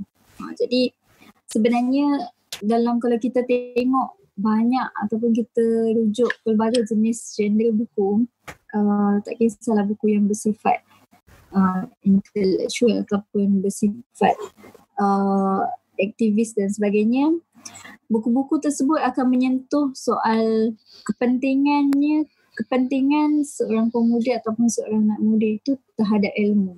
Ha, jadi kita nampaklah bahawa sekiranya ingin menjadi seorang pemuda yang hebat seperti kisah Ashabul Kahf dan sebagainya perlu kepada ilmu. Ha, jadi Harry Lewis ni meluahkan rasa besar siswa yang lepasan uh, lepasan di sebuah institusi lah di sebuah pengajian ternama di Amerika Syarikat yang mana uh, Harry Lewis ni dia ada menulis sebuah buku iaitu Excellence Without Soul. Kita tahulah uh, yang man, dia, dia nak katakan dalam buku tersebut bahawa um, anak muda yang lahir daripada pusat pengajian kebanyakannya gagal dari sudut model insan. Mereka hanya mendapat um, mendapat ilmu tapi dari segi uh, apa cakna ataupun um, kesedaran tentang kepentingan untuk membantu orang lain tu sangat rendah sangat kurang lah jadi dalam buku tersebut juga disebut tentang uh, apa seorang anak muda ini bukan hanya mempunyai ilmu di dada namun perlu ada uh, idea-idea yang di yang perlu disampaikan kepada umat supaya umat itu mendapat manfaat. Ha, jadi kita nampaklah kat sini bahawa kelahiran kita di dunia ini bukan hanya sekadar untuk diri kita saja ataupun untuk keluarga kita tapi hakikatnya kita akan dikembalikan kepada komuniti kita akan dihikmatkan kepada komuniti sendirilah. Dan sebenarnya um, kalau kita tanya tentang kejayaan-kejayaan sahabat-sahabat kita di luar sana, um, kalau kita boleh tengok um, siapa ya? Ada uh, tak silap saya Prof. Rizwan, uh, dia perusi majlis, majlis syurul kebangsaan. Dia merupakan uh, pelajar cemerlang ya, di Universiti Malaya Uh, dan dia sekarang ni memegang jawatan sebagai net chancellor di UNICEF dan dia ada bercerita tentang bagaimana rahsia dia berjaya adalah yang pertama dia mencari role model. Uh, role model dia lah. Maksudnya dia ada orang satu figure ataupun satu watak yang dijadikan ikutan macam waktu mula-mula saya masuk uh, sebagai pelajar diploma saya juga mengikut apa yang dicadangkan dia. Maksudnya dicadangkan supaya ada role model supaya kita sentiasa terlandas. Macam kita boleh jadikan siapa-siapa, boleh jadikan tokoh-tokoh, boleh jadikan sahabat kita ataupun senior-senior kita sendiri sebagai ikutan supaya apa yang kita hendak capai tu tercapai. Ha, walaupun uh, hanya sekadar ikut sikit-sikit tapi ada ikutan dia. Ha, macam tu.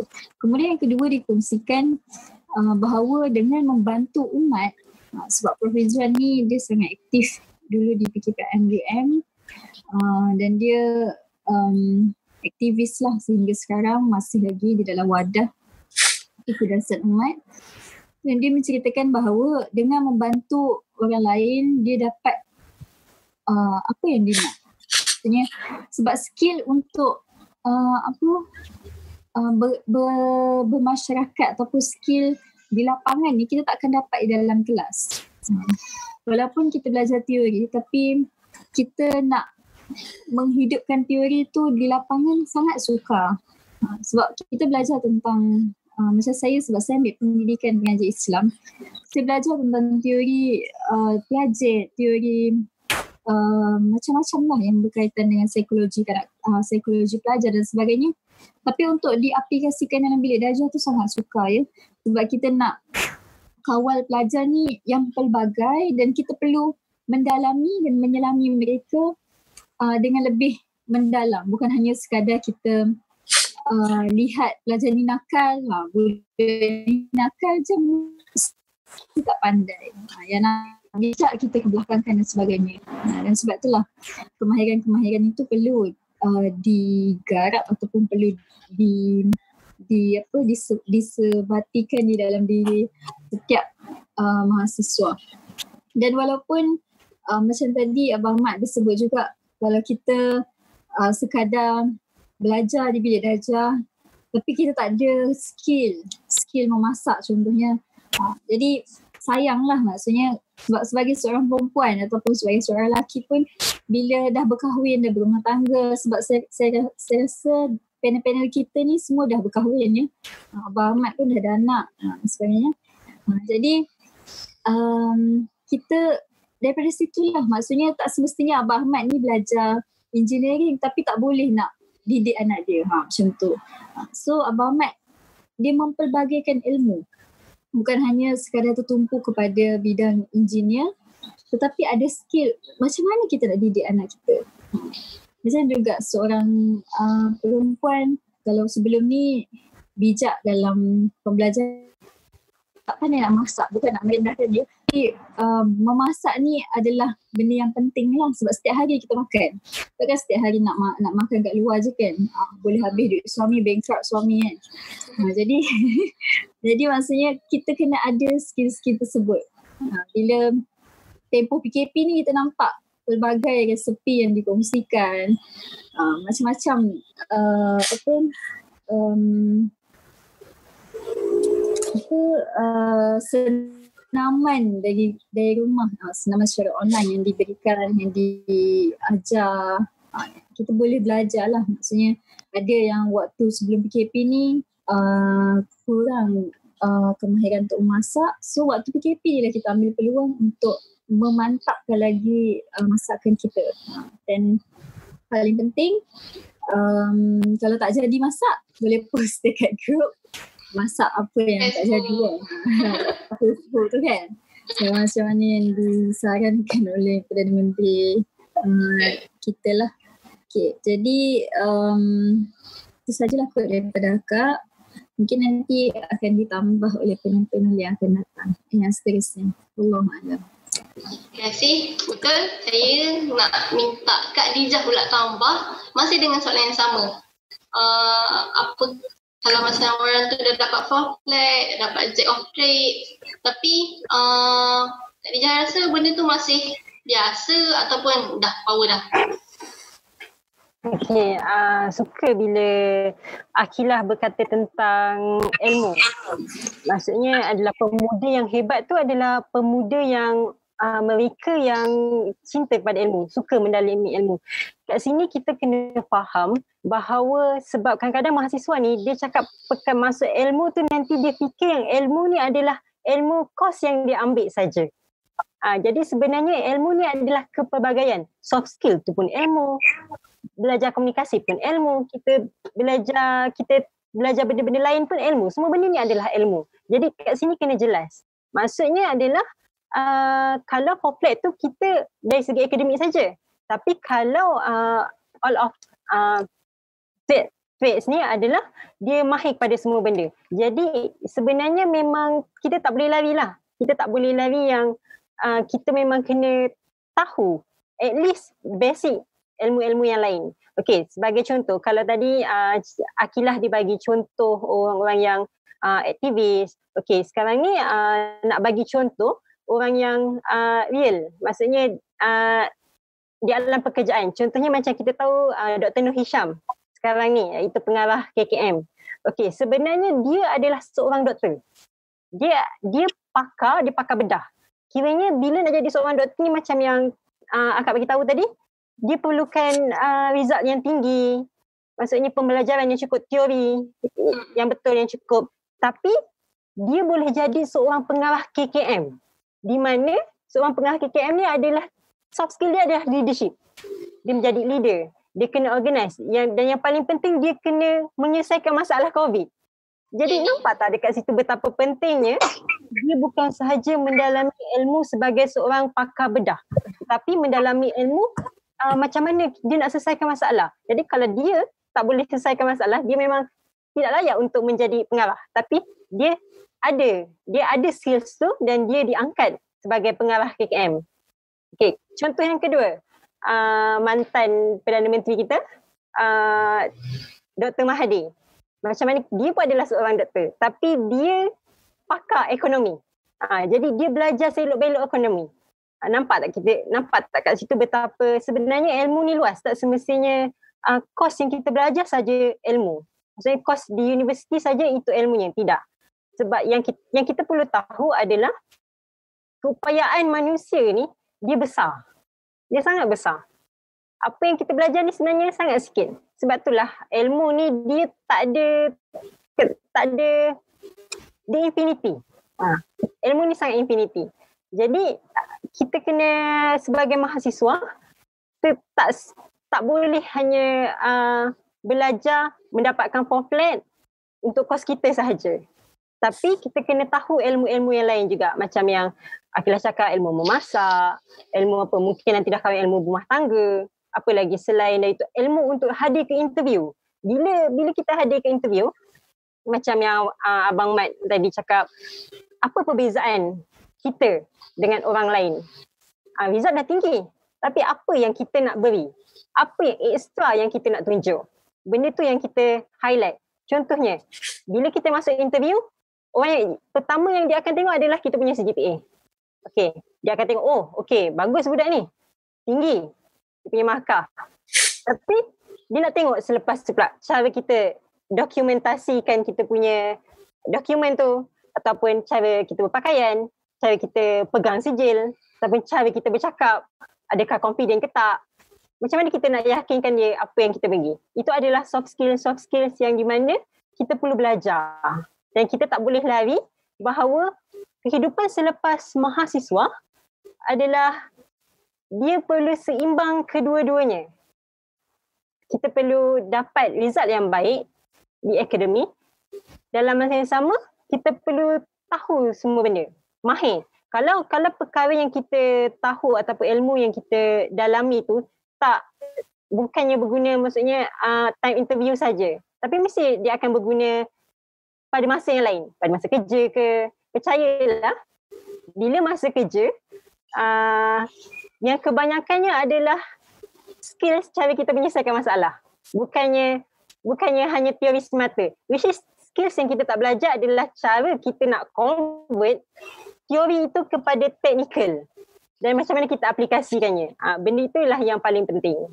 Ini uh, kiranya ini uh, kita bercakap pada alam pekerjaan lah. sebabnya sebab mahasiswa sekarang uh, dia tak nampak hakikat sebenar alam pekerjaan ni jadi dia uh, hanya belajar 4K dan hanya belajar untuk mendapatkan pamphlet saja tanpa menghiraukan skill-skill yang tertentu dan untuk kita backup uh, dan kita survive uh, di alam pekerjaan ataupun sekiranya kita tidak mendapat pekerjaan lagi. Uh, apa yang kita boleh buat untuk kita survive.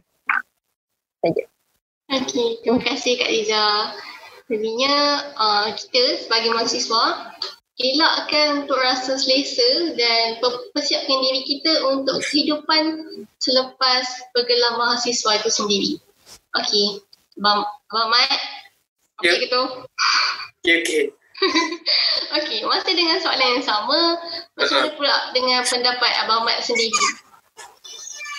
Okay, uh, bila kita cerita pasal four flat versus jack of all trade, macam macam saya cakap lah sebelum ni, four flat CGPA dan sebagainya adalah uh, pagar pertama untuk kita dapat interview. Okay, bila kita punya four flat dan dan sebagainya dah okay, barulah kita dapat interview. Tapi kalau kita punya four, kita punya CGPA tak elok, macam mana nak buat? Okey. Kita cerita macam mana kita nak buat kalau CGP kita tak elok. Saya saya tahu beberapa orang yang CGP bukanlah uh, cantik ataupun tinggi sangat tetapi dia boleh dapat kerja ataupun dia mencipta pekerjaan baru kepada orang lain. Uh, itu macam mana caranya adalah belajar macam mana kita buat networking. Kita berjumpa dengan orang baru. Kita cerita idea kita uh, macam uh, apa yang kita faham tentang uh, suatu perkara. Contoh kalau kita tahu pasal engineering. So, ceritalah pasal eh, contohlah uh, aku rasa nak buat satu, inovasi yang baru lah dekat dalam dunia ni. Uh, kalau kita pandai buat networking, kita jumpa dengan orang, orang pun tertarik dengan idea kita, mungkin dengan idea kita itu kita menyebabkan kita lebih uh, boleh di di hire ditawarkan pekerjaan ataupun ada orang nak fund memberi sumbangan ataupun memberi uh, tajaan kepada kita untuk buat projek-projek tertentu. Jadi itu itu perkara-perkara yang kalau rasa eh CGPA aku tak elok sangat macam mana? Do networking. Jumpa dengan orang baru. Pergilah mana-mana kos yang yang ada tentang uh, bidang yang kita nak masuk dan belajar dekat situ dan jumpa, uh, buat engagement. Ambil kontak orang ni, nak belajar boleh tak? Saya nak belajar perkara baru daripada uh, tuan atau puan.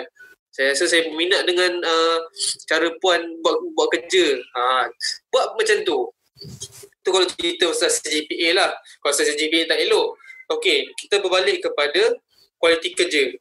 Okey, kualiti, kualiti kerja sangat penting bila kita uh, dah masuk dalam alam pekerjaan lah. Dan sebenarnya bila kita bila kita belajar, bila kita masih mahasiswa, sebab dia adalah satu uh, signal ataupun petunjuk yang me, me, apa kira memberi gambaran awal kepada kualiti uh, kerja kita pada masa akan datang.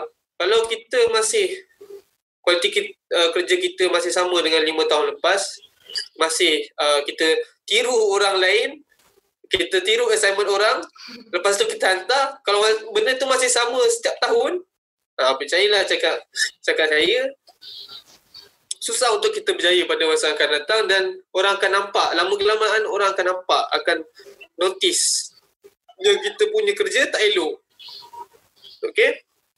Itu yang yang yang saya boleh cakap lah. Dan juga uh, sebagai seorang yang nak kualitinya baik saya syorkan untuk baca semula ataupun ambil tengok kalau rasa susah nak baca buku cari kat YouTube tengok video tentang uh, seven highly effective people. Apa seven of uh, habits of highly effective people. Tujuh tabiat orang efektif yang digariskan oleh Stephen R. Covey lah. Buku ni memang diguna reference apa rujukan dalam seluruh dunia. Yang pertamanya adalah kita proaktif. Kita proaktif. Maksudnya kita jangan tunggu orang. Ataupun kadang-kadang kita sekarang ni isu isu semasa kan. Uh, adalah pasal politik lah dan sebagainya. Kita kita reaktif kepada perkara itu. Tak boleh. Kita kena proaktif. Maksudnya kita kena cipta benda yang lebih bermakna daripada yang ada dalam uh, trend-trend sekarang. Itu yang pertama. Kedua kita bermula dengan pengakhiran minda ataupun pengakhiran perjalanan contoh kalau kita sebagai seorang Islam kita kena mulakan dengan hari akhirat aku macam mana masuk kubur aku nanti adakah aku uh, selesa ataupun tidak jadi pada bila kita dah tahu pengakhiran kita macam mana, kita boleh susun macam mana kehidupan kita. Itu kedua. Ketiga adalah kita kena sentiasa meletakkan uh, suatu perkara pada uh, tempat yang sepatutnya. Kita jangan zalim lah. Maksudnya kalau benda tu uh, penting, letak benda tu sebagai penting. Kalau benda tu segera, kita kena buat segera. Kalau tak penting, contoh macam main game, tak penting. Tapi rasa macam nak main. Okey, tak pula main lah dalam 10 minit ke setengah jam dah cukup. Janganlah lebih pula. Keempat adalah kita kena win-win situation. Macam saya cakap tadi, kita kena win-win situation. Maksudnya ada dua pihak.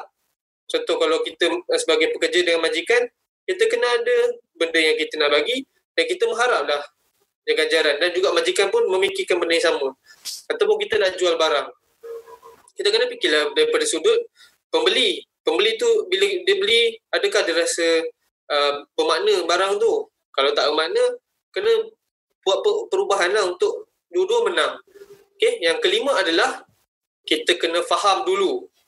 Contoh kita nak faham orang. Kita kena faham dulu lah, barulah kita boleh difahami. Sebab dia samalah, dia adalah two-way communication lah benda kat situ. Yang keenam adalah kita sinergi. Maksudnya kita gabung-gabungkan uh, suatu perkara untuk menyebabkan jadi lebih baik. Okay, itu yang keenam dan yang ketujuh kita sentiasa uh, belajar benda yang baru. Kita sentiasa mengasah kita punya kemahiran. Contoh kalau kalau dulu 10 tahun lepas kita tak hati masak. Mulakan pada hari ni untuk kita masak benda-benda simple lah. Okay, mula-mula masak lah, masak air lah kan. Masak air paling senang sekali. Lepas tu masak nasi. Okay, dah masak nasi. Okay, cuba buat ayam goreng. Okay, dah pandai buat ayam goreng, buat ayam kunyit. Lepas tu buat ayam butter chicken dan sebagainya. Daging paprik, oh, lepas tu boleh buat tom yum lah. Ha, lepas tu boleh buat western punya makanan dan sebagainya. Itu adalah kemahiran yang kita kena belajar lah. Sentiasa buat penambahan penambahan baru kepada diri kita. Barulah hidup kita uh, seronok. Tak boring. Ha, kalau tak asyik, apa aku nak buat hari ni kan? Oh, main game lah. Tapi dah main game dah malam tadi. Lepas tu nak buat drama lah. Ah, tengok drama pula. Tengok drama boring lah tengok K-drama. Tengok pula cerita uh, Spanish. Contoh macam Money Heist. Kan? Ah, contohnya lah kan. Satu tengok pula cerita Hollywood, Bollywood dan sebagainya. tak bergerak ke mana. Cik tengok cerita je. Kalau daripada tengok cerita boleh buat penulisan buku, ah tu power lah. So benda-benda macam tu kita kena mengasah bayaran kita lah. Jadi tujuh perkara, tujuh tabiat yang kita uh, patut adalah sebagai seorang kalau kita nak jadi highly effective people ataupun orang yang sangat efektif dalam kehidupan dia, tujuh tabiat ni kita kena adalah. Okay, uh, itu saja saya rasa lah. Jangan dibuat pula eh. Okey, terima kasih okay. Mamat untuk soalan yang terakhir. Alhamdulillah. Jadinya, hmm, nanti saya rasa saya nak cari baliklah buku Seven Habits of Highly Effective People tu. Uh, kalau kalau tak nak tak, tak nak baca boleh tengok video. YouTube dia. Okey, nanti nak try. Okey, jadi kita akan lihat uh, sekejap dalam 5 minit dan saya akan kumpulkan uh, soalan-soalan daripada audiens kita. Okey. Okey. Boleh.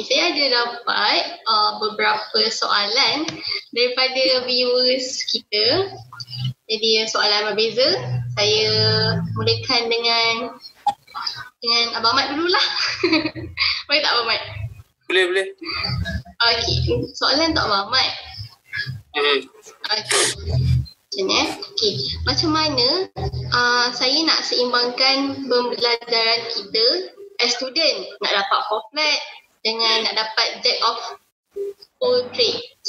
Maksudnya dia nak tanya pasal pembahagian masa tu lah. Ya. Okay. Tips abang. Oh, okay. Pertamanya kita kena kita kena bermula dengan pengakhiran kita. Apa pengakhiran lepas kita nak jadi mahasiswa? Kalau kita nak kerja sebagai engineer contohlah eh, engineer. Pertama kita kena masukkanlah dulu. Okey, apa kalau boleh belajar tu memang wajib. Belajar tu memang wajib. Maksudnya pergi kelas, pergi exam, assignment dan sebagainya tu memang wajib. Okey, masa yang lain. Apa lagi nak buat? Pertama, kita cuba masuk dalam uh, organisasi yang berkaitan dengan bidang kita. Okey, contoh, masuk kalau engineering masuklah uh, robotik ke, uh, masuk pertandingan ke, buat projek ke ataupun jadi tenaga pengajar apa tutor ke pun boleh juga. Itu itu itu kalau kita uh, bergantung kepada akademik lah. Maksudnya kita punya jurusan kita itu pertama. Kedua kita boleh masuk perkara yang aktivism ataupun sosial lah. Kita masuk masyarakat punya uh, sama ada kita masuk macam pepias ke ataupun kita masuk dengan PKPM ke ataupun uh, kelab-kelab yang ada dekat universiti masing-masing. Kalau UIA dia ada sense dia. Dia ada uh, apa dia punya bahagian untuk membuat uh, community service. Kat situ banyak-banyak kelab lah. Okay itu kedua. Ketiga uh, kalau rasa nak benda nak baru contoh macam saya sendiri saya belajar uh, ada saya belajar silat saya belajar kat lempung uh, itu dua benda lah saya saya saya buat lah dekat uh, waktu saya universiti tu. So benda tu benda yang baru untuk saya. So dari, dari situ kita kenal orang baru. Okay, kenal orang baru lepas tu kita pun belajar muzik sikit belajar kebudayaan-kebudayaan Melayu. Dan daripada situ kita akan jumpa ramai orang dan kita punya pemikiran lebih berkembang daripada apa yang kita adalah. Contoh lagi daripada situ pun kita kan so kita macam macam macam saya cakap lah kita bermula dengan pengakhiran. Jadi kenapa kita nak masuk muzik apa silat dan sebagainya? Okay.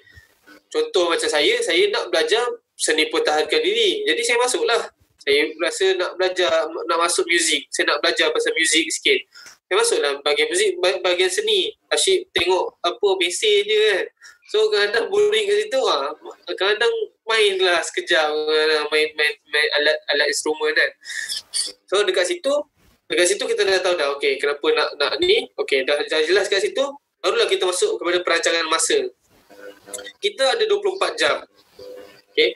Kita ada 24, 24 jam dalam sehari. Dan kita ada 7 hari dalam seminggu. Dan kita ada 4 minggu dalam sebulan. Dan kita ada 12 bulan dalam setahun dan sebagainya lah. Dan makin lama makin bertambah. Okay. Jadi kita buatlah perancangan. Okay. Berapa lama kita nak ambil masa untuk belajar uh, belajar sesuatu perkara. Contoh kalau macam belajar silat, mungkin dalam setahun dua, kita dah boleh uh, kira jadi kita dah belajar semua perkara dalam silat tu kita okey lah cukup lah okey kalau kalau tak cukup okey dalam sehari tu okey kita baca buku mungkin dalam sejam okey buat assignment mungkin dalam sejam pula pergi kelas mungkin 8 jam sebab daripada pagi sampai petang kan contoh pagi sampai petang uh, lepas tu kadang-kadang kita ada apa uh, masa yang sikit kita cubalah cari projek-projek yang contoh kalau engineering lah sebab saya orang engineer, engineer kan. Jadi saya saya ambil contoh saya lah. Kalau kita belajar engineering. Uh, so kita carilah projek-projek baru yang ada dekat dalam dunia ni. Contoh macam kalau dekat US dia ada nak buat space rocket oleh Elon Musk. Dia nak buat uh, apa? Jarah ke angkasa menggunakan roket. Uh, pelancongan di angkasa. Pelancongan bukan bukan buat buat apa uh, macam engineering tak. Buat pelancongan macam kita jalan-jalan daripada pergi uh, Sabah, Sarawak ke pergi Johor dan sebagainya. Macam tu pula dia nak buat kan. Tu projek-projek baru yang kita kita boleh belajar lah dalam kita punya pengisian masa dan sebagainya lah kita kena susun lah masa tu okay bila kita dah susun masa tu kita kena konsisten dengan apa yang kita rancangkan ah yang tu orang kadang lupa dah rancang power dah. Oh sekian masa okey nak belajar 8 jam. Lepas tu uh, baca Al-Quran sejam setiap hari contoh. Tapi tak konsisten. Tak ke mana juga. So ke laut jugalah begini so kena konsisten. Kena uh, tekad lah untuk buat benda tu. Kena follow that plan. Kau tak follow? So serupa lah tak ada plan. Macam itulah saya rasa uh, tiga perkara lah. Kita kena tahu apa yang kita nak buat. Kedua kita kena rancang. Ketiga adalah kita kena tekad kena konsisten dengan apa yang kita rancang tu lah. Uh, itu saja. Terima kasih untuk jawapan tu Abang Mat. Okay, so saya simpulkan. Hmm, kita tahu apa nak buat, kita ada perancangan and lebih baik kita ada timeline. Kita ada timeline uh, bila masa untuk kita uh, nak capai kita boleh master dalam satu bidang tu. Okay. okay. Soalan yang kedua untuk Kak Kila.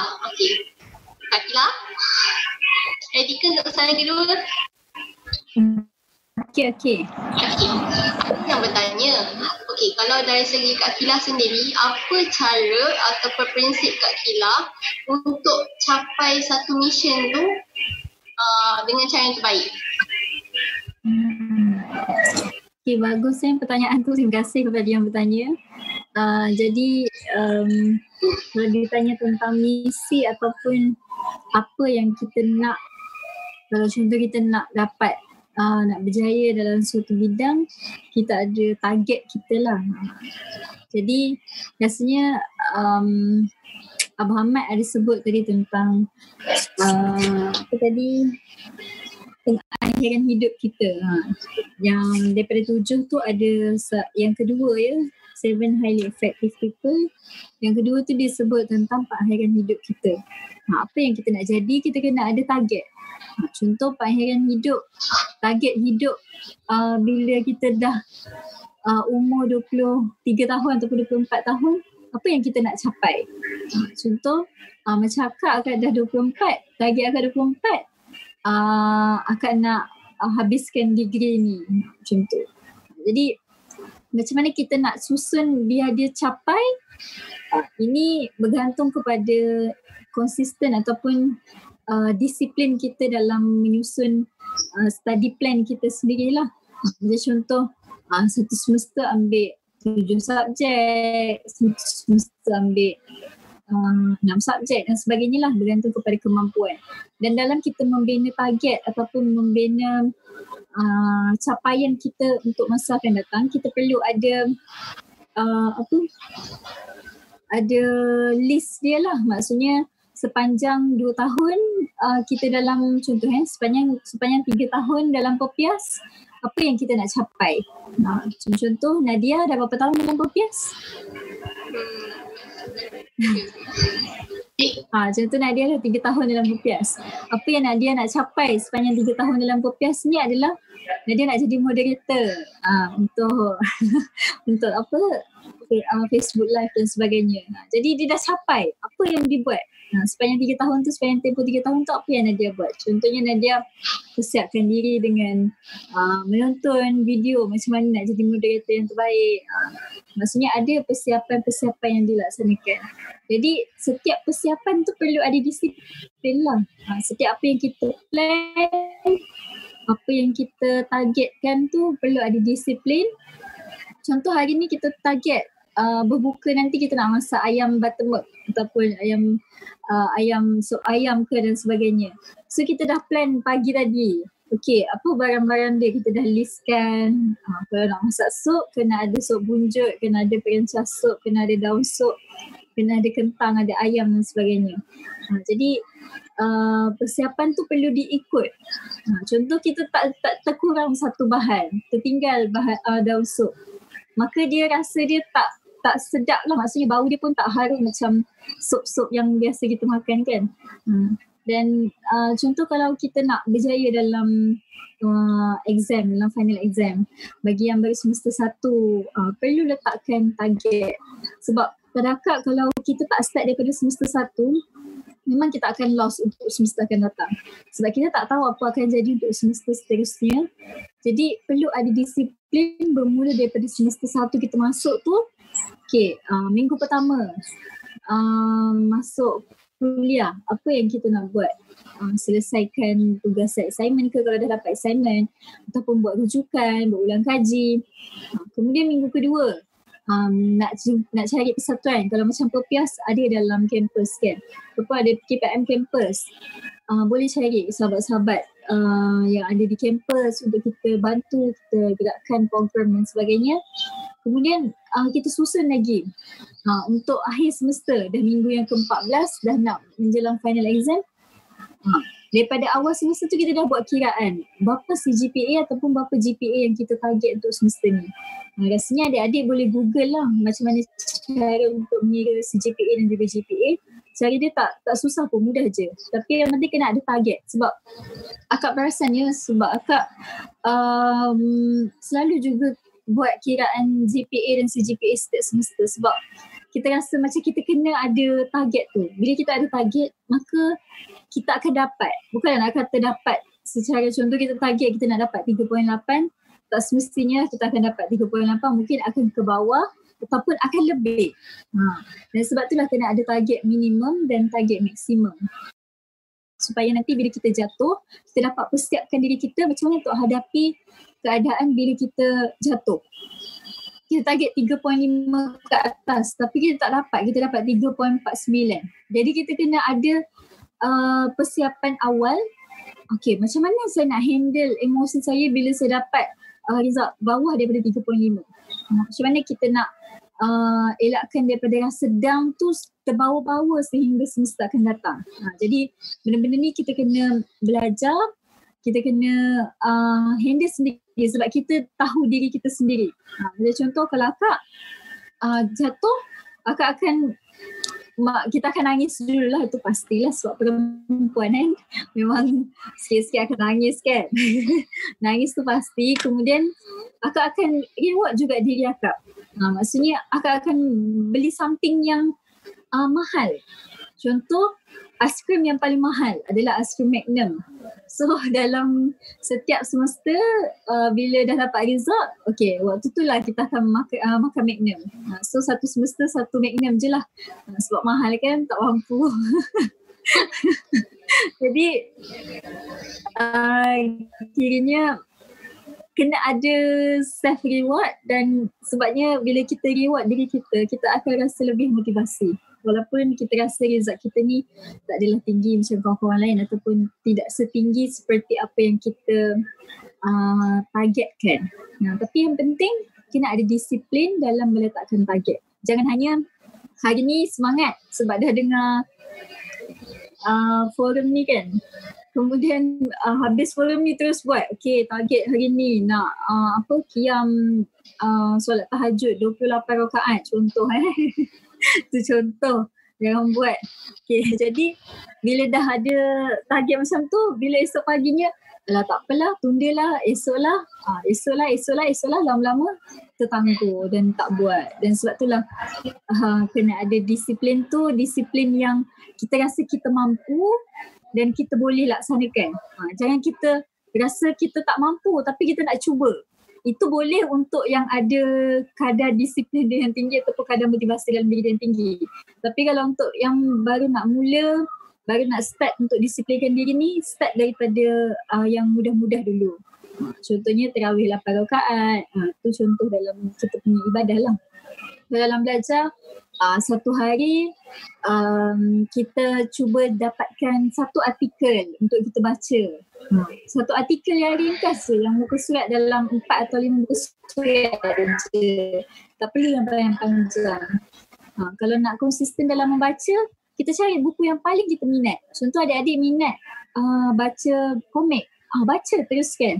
Ha, takkan memang kita akan mula dengan sesuatu yang kita minat kemudian kita akan rasa kita nak cari lagi, cari lagi, cari lagi. Ha, dan dalam kita akan rasa nak minat untuk mencari ilmu tu sangat uh, mudah lah maksudnya sangat uh, kita rasa kita ada disiplin tersebut. Ha, kita mulakan dengan buku yang nipis Kemudian barulah yang tebal-tebal-tebal sampailah ke buku.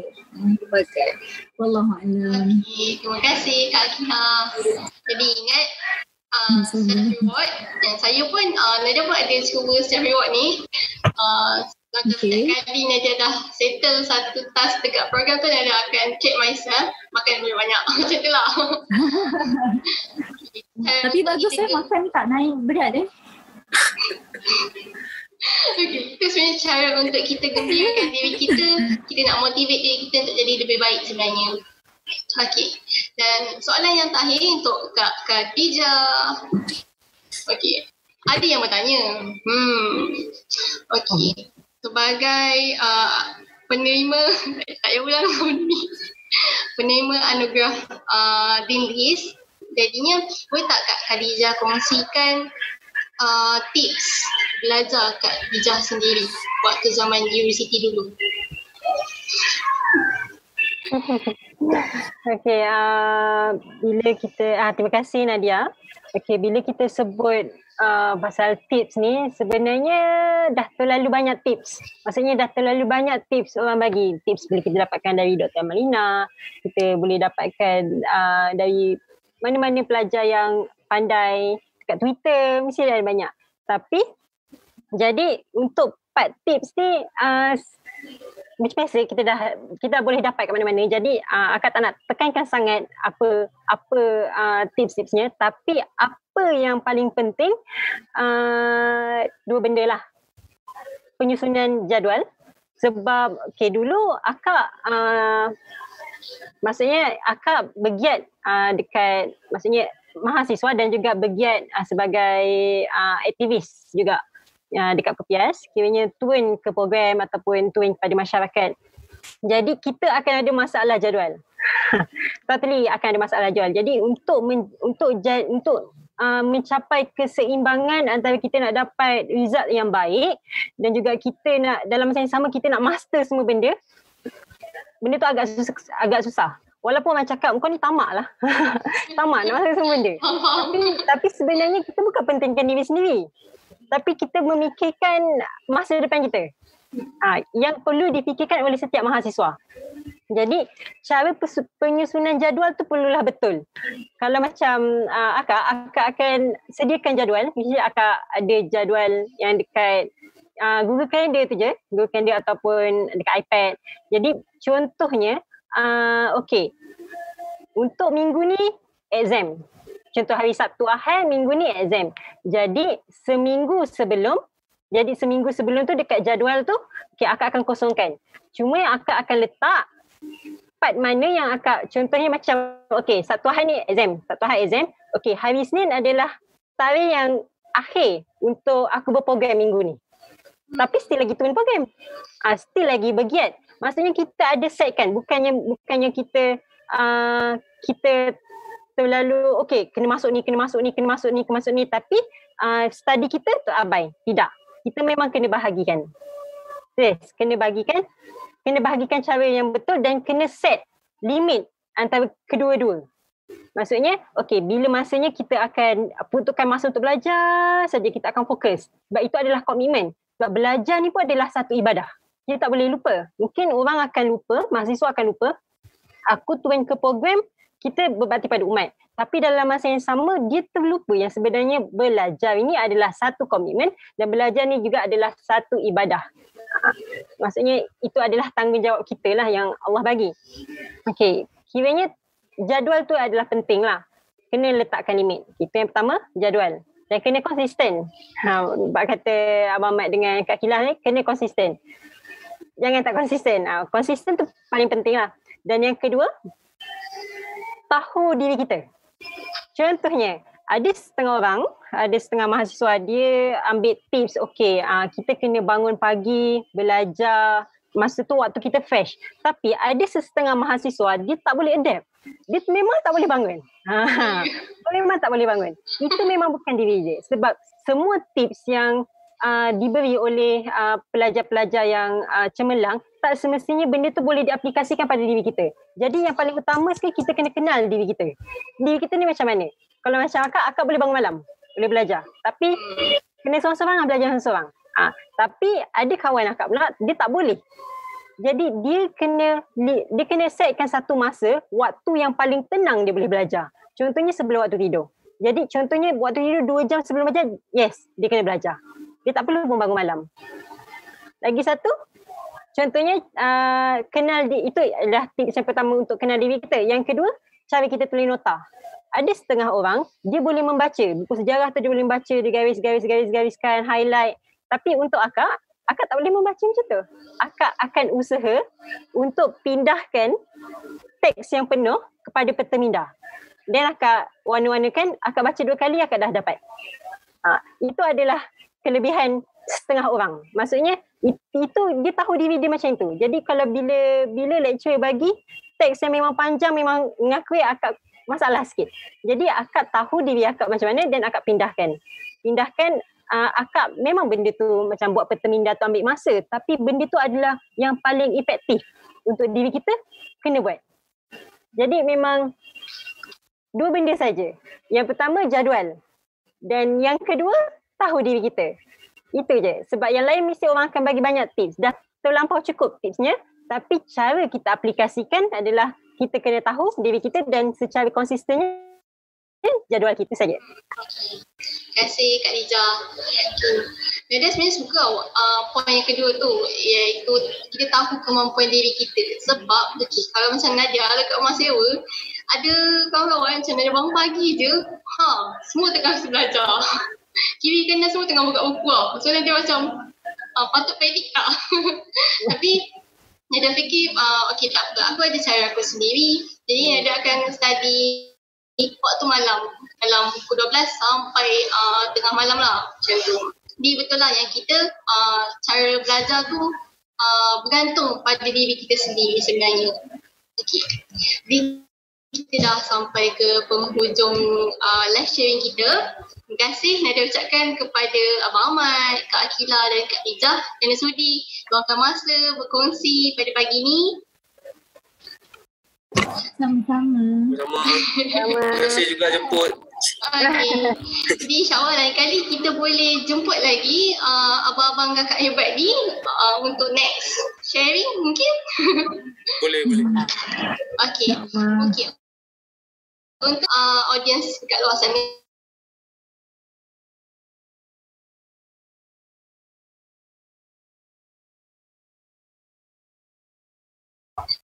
The Pepias Podcast dan YouTube Pepias Official. Jangan lupa subscribe dan jangan lupa untuk turn on notification supaya korang tak terlepas lagi live sharing PMG Selangor dan bukan Borak Kosong. Okay. Dan uh, anda juga boleh follow kita punya uh, Pepias Official punya account Instagram, Twitter dan Facebook. Jadinya uh, kita tutup majlis kita, kita tutup uh, perkongsian kita. Oh last sekali, last sekali. Okay, Nanda nak kongsikan. Jangan lupa kita ada satu special uh, live sharing esok. Platform yang sama, masa yang sama dengan siapa? Kita ada Kak Farah Ain dan kita ada special moderator iaitu uh, Brother Aiman Azlan. Dah lama dah minyak dia. Okay. Jadi uh, kita tutup uh, perkongsian kita dengan Tasbih Kapara dan Surah Al-As. Thank you.